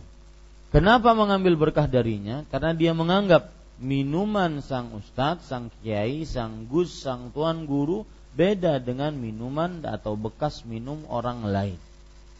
Di sini timbul perasaan gulu, terlalu berlebih-lebihan mengkultuskan seseorang. Dan Rasul Shallallahu Alaihi Wasallam bersabda, "Iyyakum wal ghuluwa fa ma ahlaka man kana qablakum al ghuluwu." Jauhi kalian dari sifat terlalu berlebih-lebihan. Orang-orang sebelum kalian binasa karena sifat terlalu berlebih-lebihan. Maka kebinasaan akibat gulu adalah kesyirikan. Dan kalau seandainya ditanya mereka yang mengatakan ngalap berkah itu boleh, mereka berdalih dengan perkataan sebagian ulama yang membolehkan. Di antaranya Imam An-Nawawi. Fihi istihbabu at-tabarruk bi athari ahli al-fadl. Kata Imam Nawawi seperti itu. Di dalamnya terdapat anjuran untuk bertabarruk dengan bekas-bekas orang saleh ini istihad beliau. Seorang alim yang tidak ada yang maksum. Alim dengan keilmuannya tetapi juga ada kesalahan. Istihad beliau yang para ulama eh, ada hadis mengatakan bahwa idza ijtahada al-hakim fa asaba falahu ajran wa in akhta'a falahu ajrun wahid. Jika seorang hakim beristihad lalu dia benar dalam istihadnya dia dapatkan dua pahala. Kalau dia salah dia dapatkan satu pahala. Dapatkan dua pahala, pahala istihad dan pahala kebenarannya. Dapatkan satu pahala, kenapa? Pahala istihadnya. Imam An-Nawawi beristihad bahwa boleh bertabaruk dengan bekas orang-orang saleh. Tapi ini keliru. Kenapa? Satu, belum ada dalil dari Al-Quran dan Sunnah kita boleh bertabaruk dengan bekas orang-orang saleh. Dua, belum ada petunjuk dari para salafus saleh yang membolehkan untuk bertabaruk dengan orang-orang saleh. Dan yang ketiga, bertabaruk dengan zat manusia hanya diperbolehkan kepada Nabi Muhammad sallallahu alaihi wa ala alihi wasallam. Adapun yang dilakukan oleh para sahabat kepada Nabi Muhammad SAW itu kekhususan mereka, kekhususan Rasulullah SAW. Tetapi lihat, para sahabat tidak bertabaruk dengan orang yang paling mulia sepeninggal Rasulullah Sallallahu Alaihi Wasallam. Siapa? Abu Bakar As-Siddiq. Mereka tidak pernah bertabaruk dengan bekasnya minum Abu Bakar As-Siddiq, bekas makannya Abu Bakar As-Siddiq, bekas ininya bekas tidak. Sebagian orang yang berdalil bahwa boleh bertabaruk dengan orang bekas orang-orang saleh adalah ketika orang saleh kan beriman. Nabi Muhammad SAW beriman, berarti sama keimanannya. Maka kita katakan keimanan Nabi Muhammad SAW diridhai oleh Allah sedangkan keimanan orang-orang soleh di bawahnya belum tentu diridhai oleh Allah. Kemudian yang kedua, kalaupun kita katakan boleh bertabaruk dengan rambutnya orang saleh, ya, maka kalau begitu kita pergi sekarang ke tukang-tukang potong rambut, ambil rambutnya orang-orang itu semua, karena orang beriman seluruhnya orang saleh. Seluruh orang beriman, orang saleh. Pasti dia tidak akan, oh nggak mungkin kita bertabaruk. Kita hanya bertabaruk dengan orang-orang kiai, ustaz, tuan guru atau yang semisalnya. Maka kita tidak katakan sesuai dengan maka kita katakan nggak seperti itu sesuai dengan logika yang anda miliki bahwa Kenapa boleh bertabaruk dengan orang saleh? Karena keimanan. Berarti Nabi beriman, orang saleh beriman. Kalau begitu, orang-orang beriman lainnya pun beriman juga. Berarti boleh orang bertabaruk dengan bekas rambutnya si fulan, bekas rambutnya si alan. Kenapa dibedakan satu dengan lain? Sedangkan semuanya ada keimanan. Nah, maka mereka akan mengatakan, oh beda keimanannya tuan guru, ustadz kiai dengan keimanan orang biasa. Nah begitu pula beda keimanannya Nabi Muhammad SAW dengan keimanannya tuan guru, ustadz kiai. Paham maksud saya? Paham nggak? Cara berpikirnya paham nggak? Ya seperti itu. Wallahu. Nah yang lain. Dan ini perlu perjuangan menjadikan manusia menyembah kepada Allah itu adalah tugasnya para nabi. Allah Subhanahu wa taala berfirman Walaqad ba'atsna fi kulli ummatin rasulan an i'budullah wajtanibut Sungguh telah kami utus di setiap umat seorang rasul agar menyeru kepada umatnya beribadahlah kepada Allah dan tinggalkan tagut. Nah, kita ini dakwah kita ini sangat memperhatikan agar manusia meninggalkan tauhid, sembahan selain Allah. Seluruh sarana yang menghantarkan kepada penyembahan selain Allah besar kecilnya harus ditutup dan itu yang dilakukan oleh Rasul Shallallahu Alaihi Wasallam. Wallah. Nah, silakan. Ya. Silakan. Waalaikumsalam warahmatullahi wabarakatuh. Silakan Bu. Uh, Ustadz di tempat saya bekerja itu uh, tempat sholatnya itu kan uh, kecil ya tiga kali mungkin tiga kali tiga atau dua kali tiga itu kan suka berjamaah gitu Ustadz sholat entah itu sholat juhur atau asarnya itu ada teman sering suka jadi imam tapi setelah saya pelajari melihat cara dia sholat uh, suka salah gitu loh Ustadz. Kalau saya lihat salah. Terus uh, apakah kita memisahkan diri atau tetap mengikutinya? Itu satu. Dua lagi karena saking sempitnya tempat e, sholat itu jadi antara perempuan dan laki-laki itu tidak ada pembatasnya gitu Ustadz. Bagaimana cara mengatasinya gitu Pak Ustadz? Apakah kita memisahkan diri saja atau cara ikut aja tapi karena tidak ada pembatasnya darurat gitu? Gimana Pak Ustadz? Mohon penjelasannya. Ya. Bismillah Alhamdulillah wassalatu wassalamu rasulillah. Untuk pertanyaan pertama, imam salah sholat. Ini pertanyaan umum, salahnya apa? Kalau salahnya misalkan salahnya kesalahan fatal yang tidak sesuai dengan petunjuk Nabi Muhammad SAW, misalkan sholatnya imam itu e, sujud duluan sebelum ruku. Gerakan sholatnya gerakan sholatnya nah, apa ya, yang lebih jelas? Beliau itu seperti dua-dua kakinya tuh bersila apa betumpang gitu loh Ustadz cara duduknya itu Enggak tumak nina. Oh kakinya tumpang. Baik.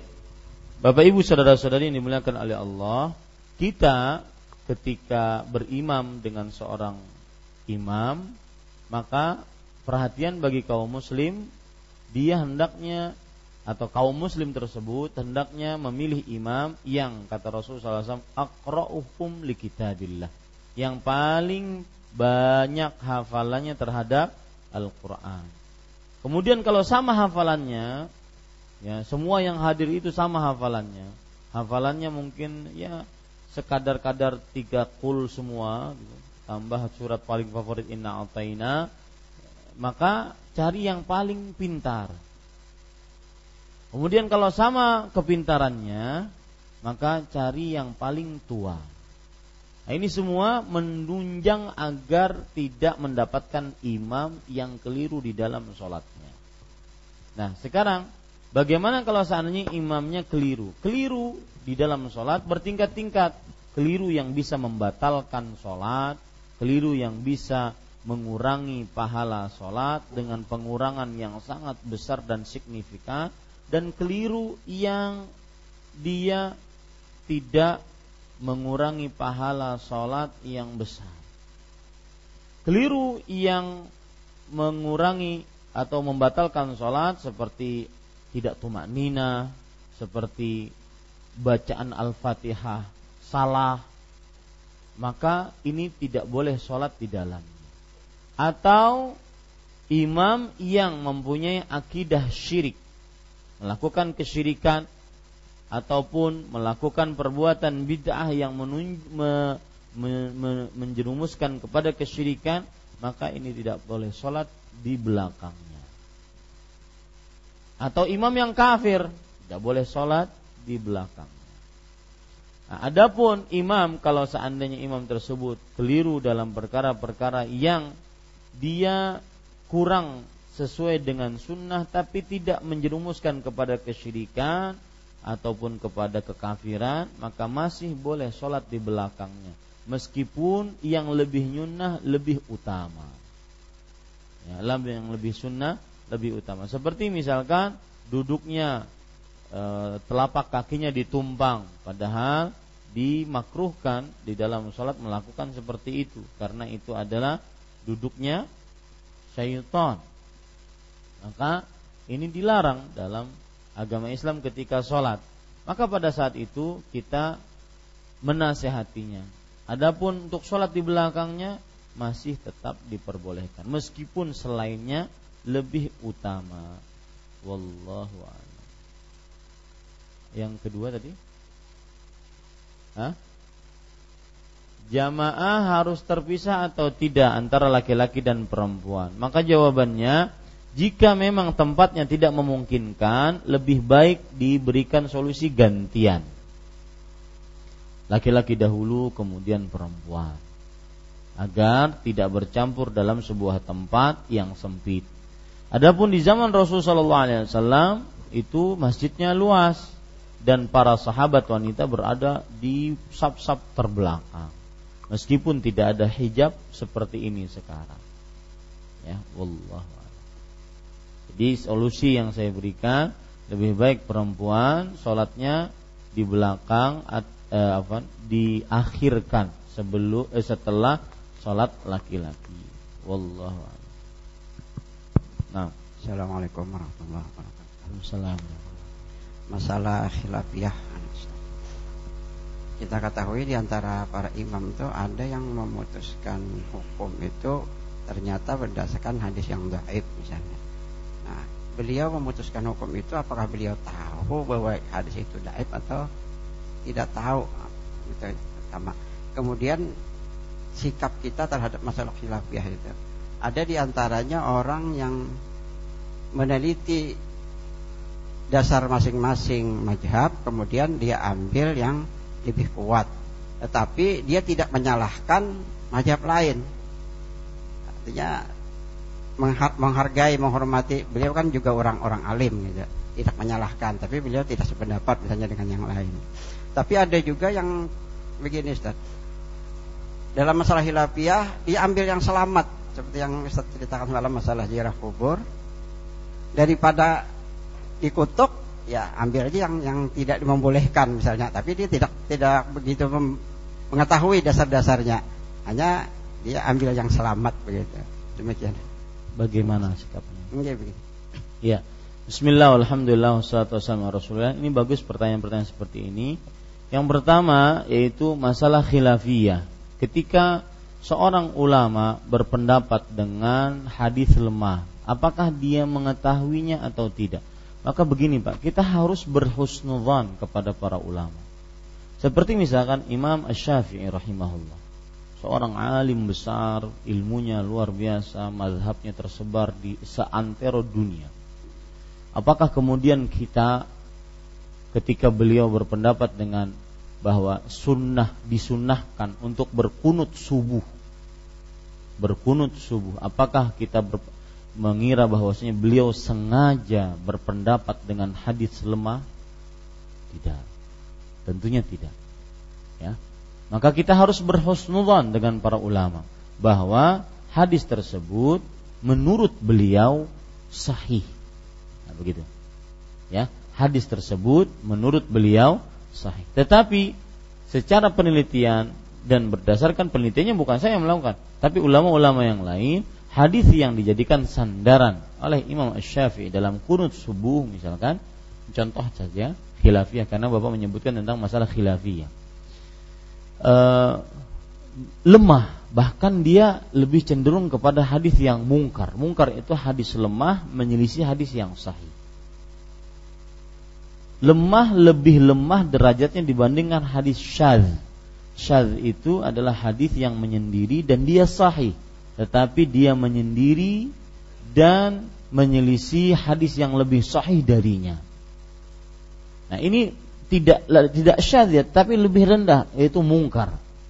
Karena di dalamnya ada seorang perawi yang bernama Abu Ja'far Ar-Razi. Abu Ja'far Ar-Razi menurut ulama hadis dia adalah seorang yang majhul. Majhul itu tidak dikenal. Tidak dikenal namanya. Siapa? dan tidak dikenal keadaannya bagaimana. Karena dalam ilmu periwayatan hadis, para perawi hadis itu bisa dikatakan majhul dari dua sisi. Majhul namanya atau majhul keadaannya.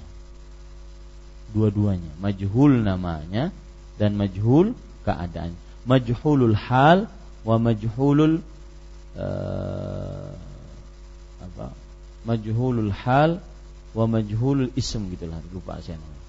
Yang jelas begitu. Nah, di sini kita berhusnudzon kepada Imam Asy-Syafi'i rahimahullah. Ulama besar yang luar biasa, alul bait dan ulama yang paling fasih di antara ulama yang lain paling paling pintar dalam bahasa Arab. Maka kita berhusnudzon, nggak mungkin Imam Syafi'i bersengaja berdalil dengan hadis yang yang lemah. Berarti ada beberapa kemungkinan. Yang pertama, beliau menganggap hadis itu sahih. Yang kedua, beliau belum mengetahui bahwa hadis tersebut terdapat kelemahan di dalam. Nah, seperti itu. Kemudian pada ikhwan sekalian,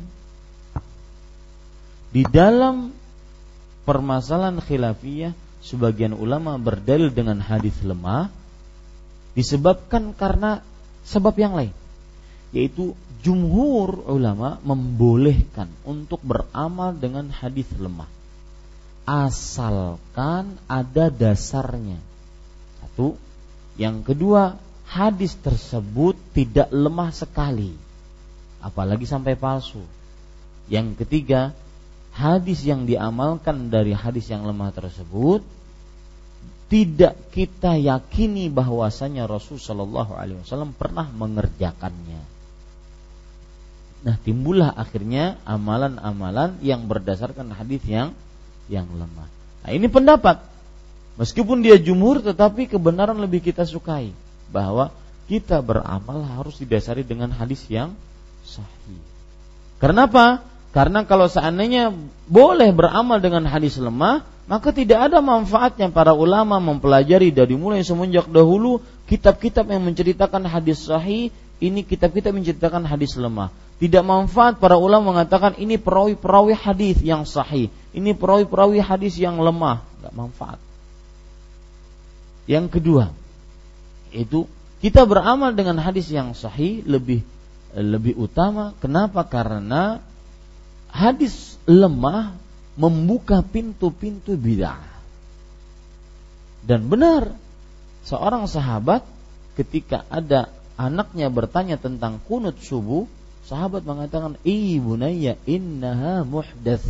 Wahai bunayya, wahai anakku sayang, itu adalah sesuatu yang mengada-ngada. Ini sahabat yang mengatakan seperti itu. Jadi hadis-hadis lemah membuka pintu-pintu bid'ah. Yang ketiga, kenapa kita beramal dengan hanya hadis sahih?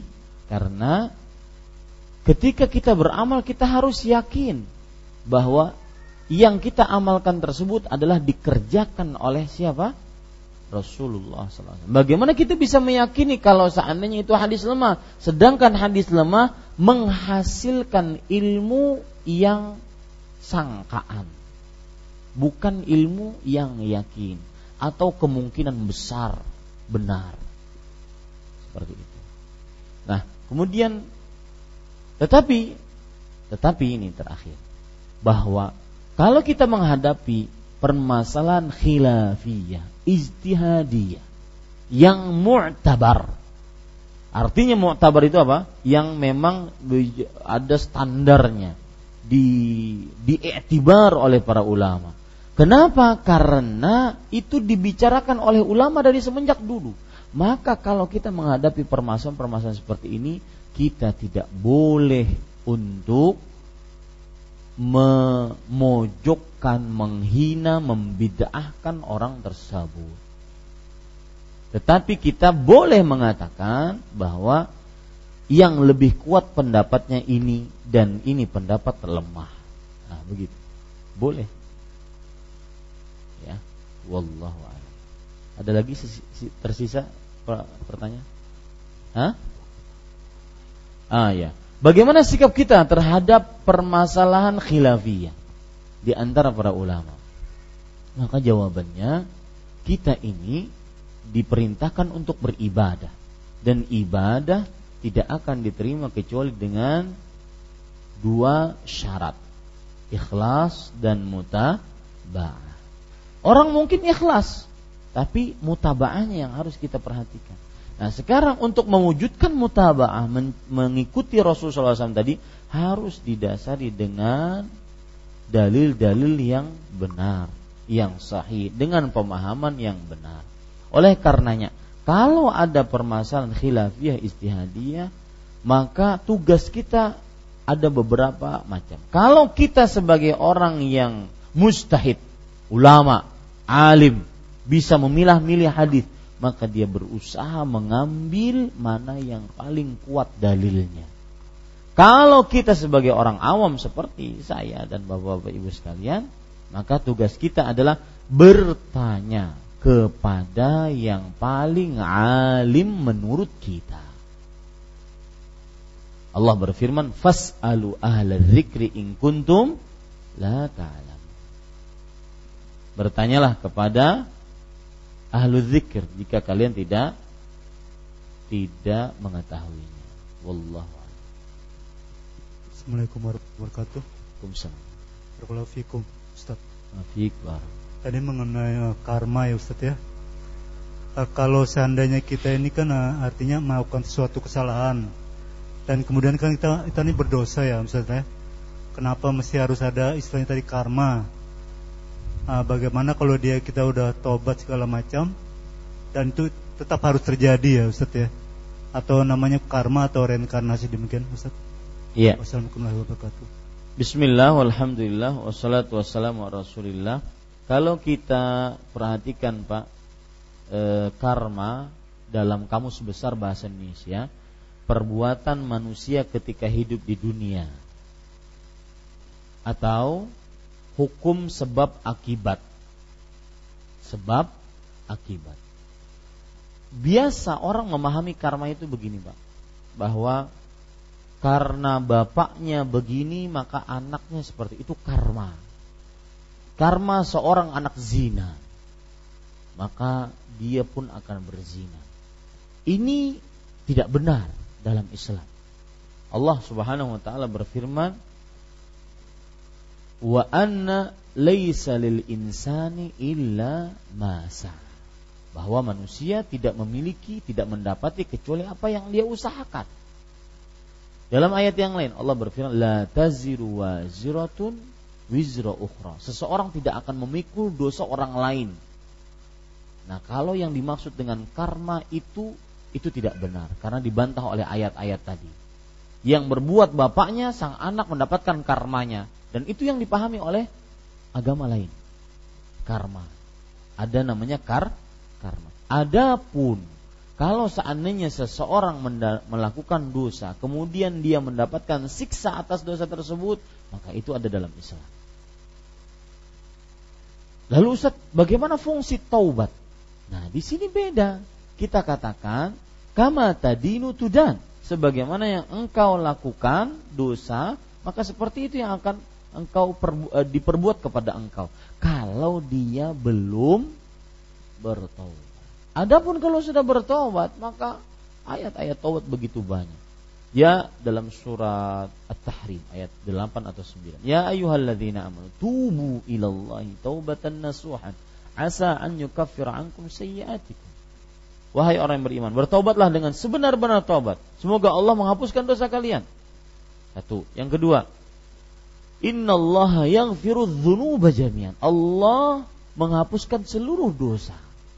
Yang ketiga, faulaika yubaddilullahu sayyi'atihim hasan. Orang yang bertobat, beriman, beramal soleh, maka kesalahannya akan diganti dengan du, de, dengan pahala. Sebesar kesalahan, sebesar itu pahala akan dia dapatkan kalau dia bertobat. Jadi kapan dia bertobat? Rasulullah SAW bersabda, "Atta ibu minadzam kama la dzambalah." Orang yang bertobat dari dosa maka dia seperti tidak memiliki dosa. Maka tidak akan diperbuat sebagaimana yang dia perbuatkan. Kalau dia belum bertobat baru diperbuat padanya seperti itu. Bisa dipahami ya? Allah. Satu lagi. Dah? Silakan. Assalamualaikum warahmatullahi wabarakatuh. Waalaikumsalam warahmatullahi suaminya ngangkat tangan, istrinya yang nanya. Nah, silakan. Silakan Bu. Iya, uh, kelakuanmu harimaumu, Ustaz. Uh, Ana belum begitu paham dengan makna ini. Barusan kita jelaskan tadi, Bu. Ya, maksudnya begini, Ustadz. Uh, kelakuanmu harimaumu. Bagaimana dengan kelakuan yang baik? Apakah dia bisa di uh, dikiaskan dengan harimau, Ustadz? Terima iya. kasih, iya. mohon penjelasan. Bapak Ibu saudara-saudari yang dimuliakan oleh Allah, Jadi yang kita maksudkan makanya itu tadi tema awal untuk menggugah orang apa maksudnya.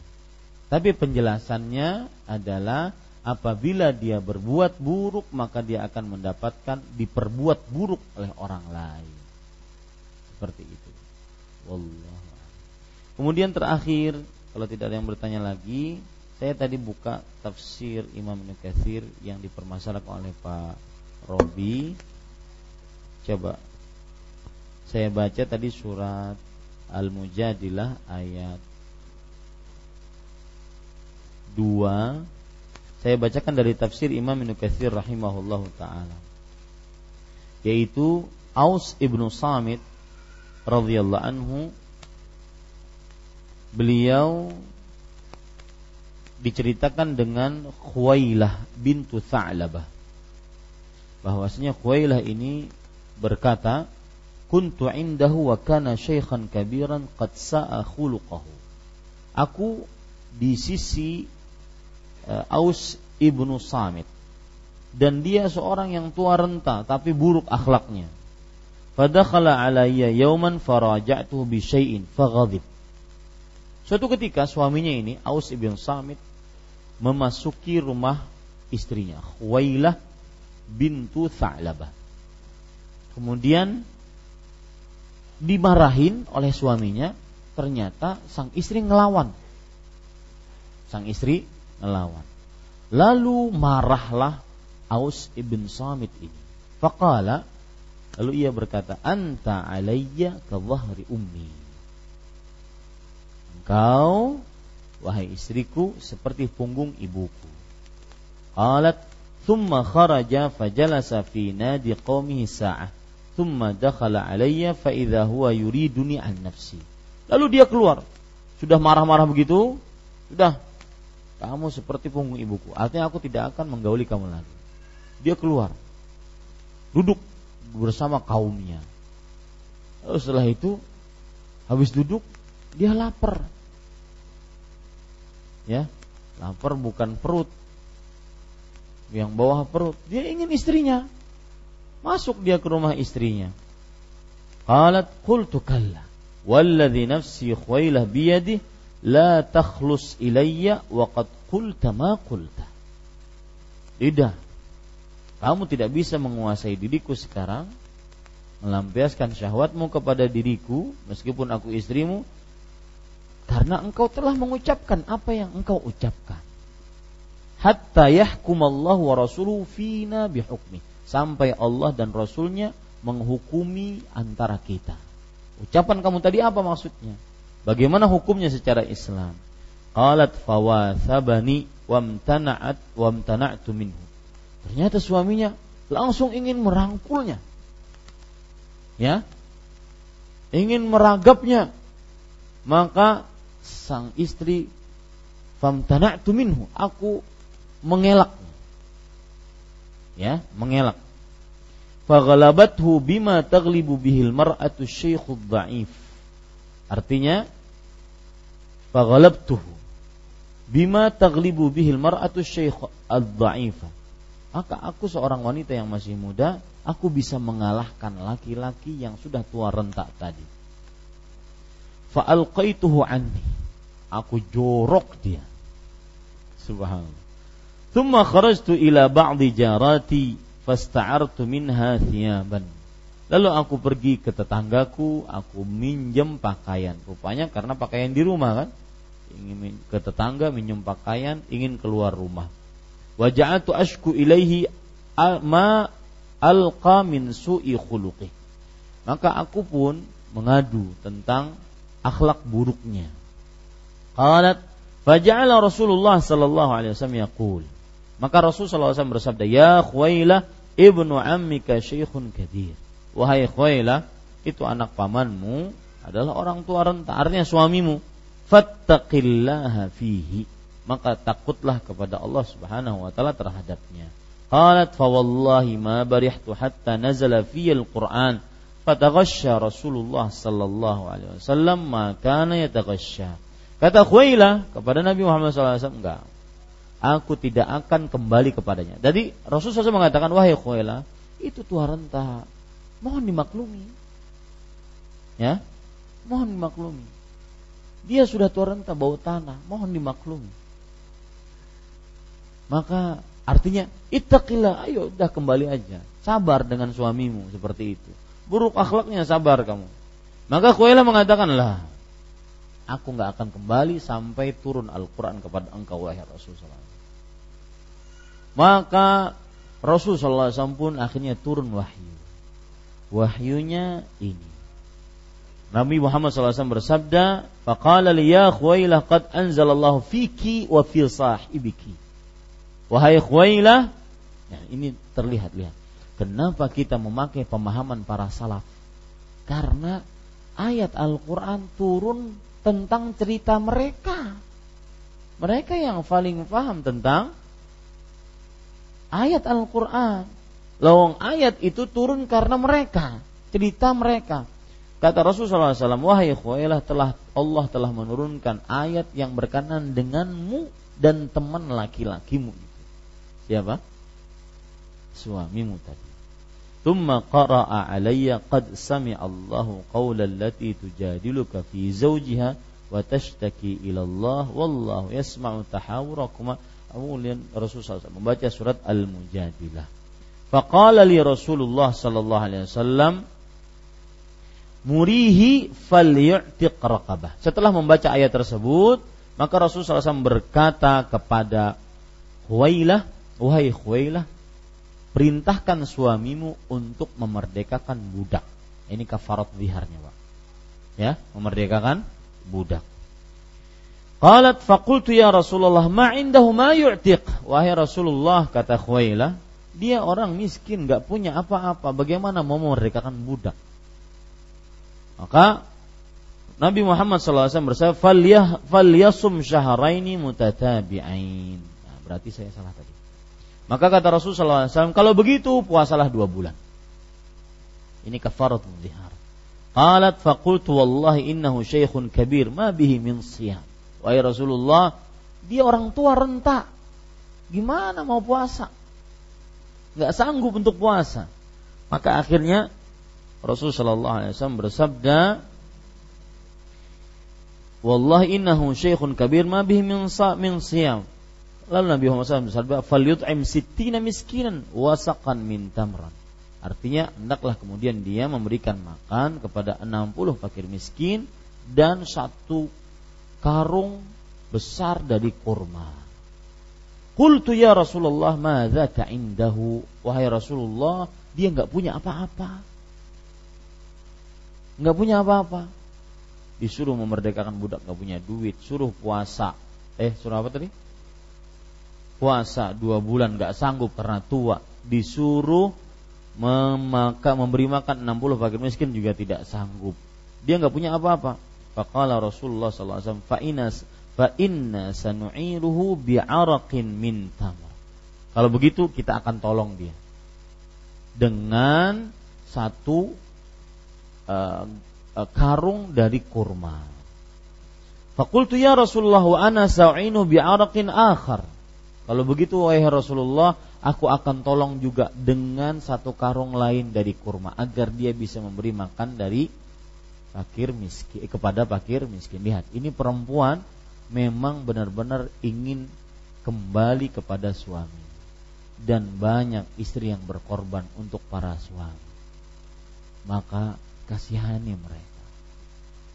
Kalau seandainya mereka sudah berbuat baik dipuji, mana terima kasihnya? Sudah dimasakin, ya mana terima kasih?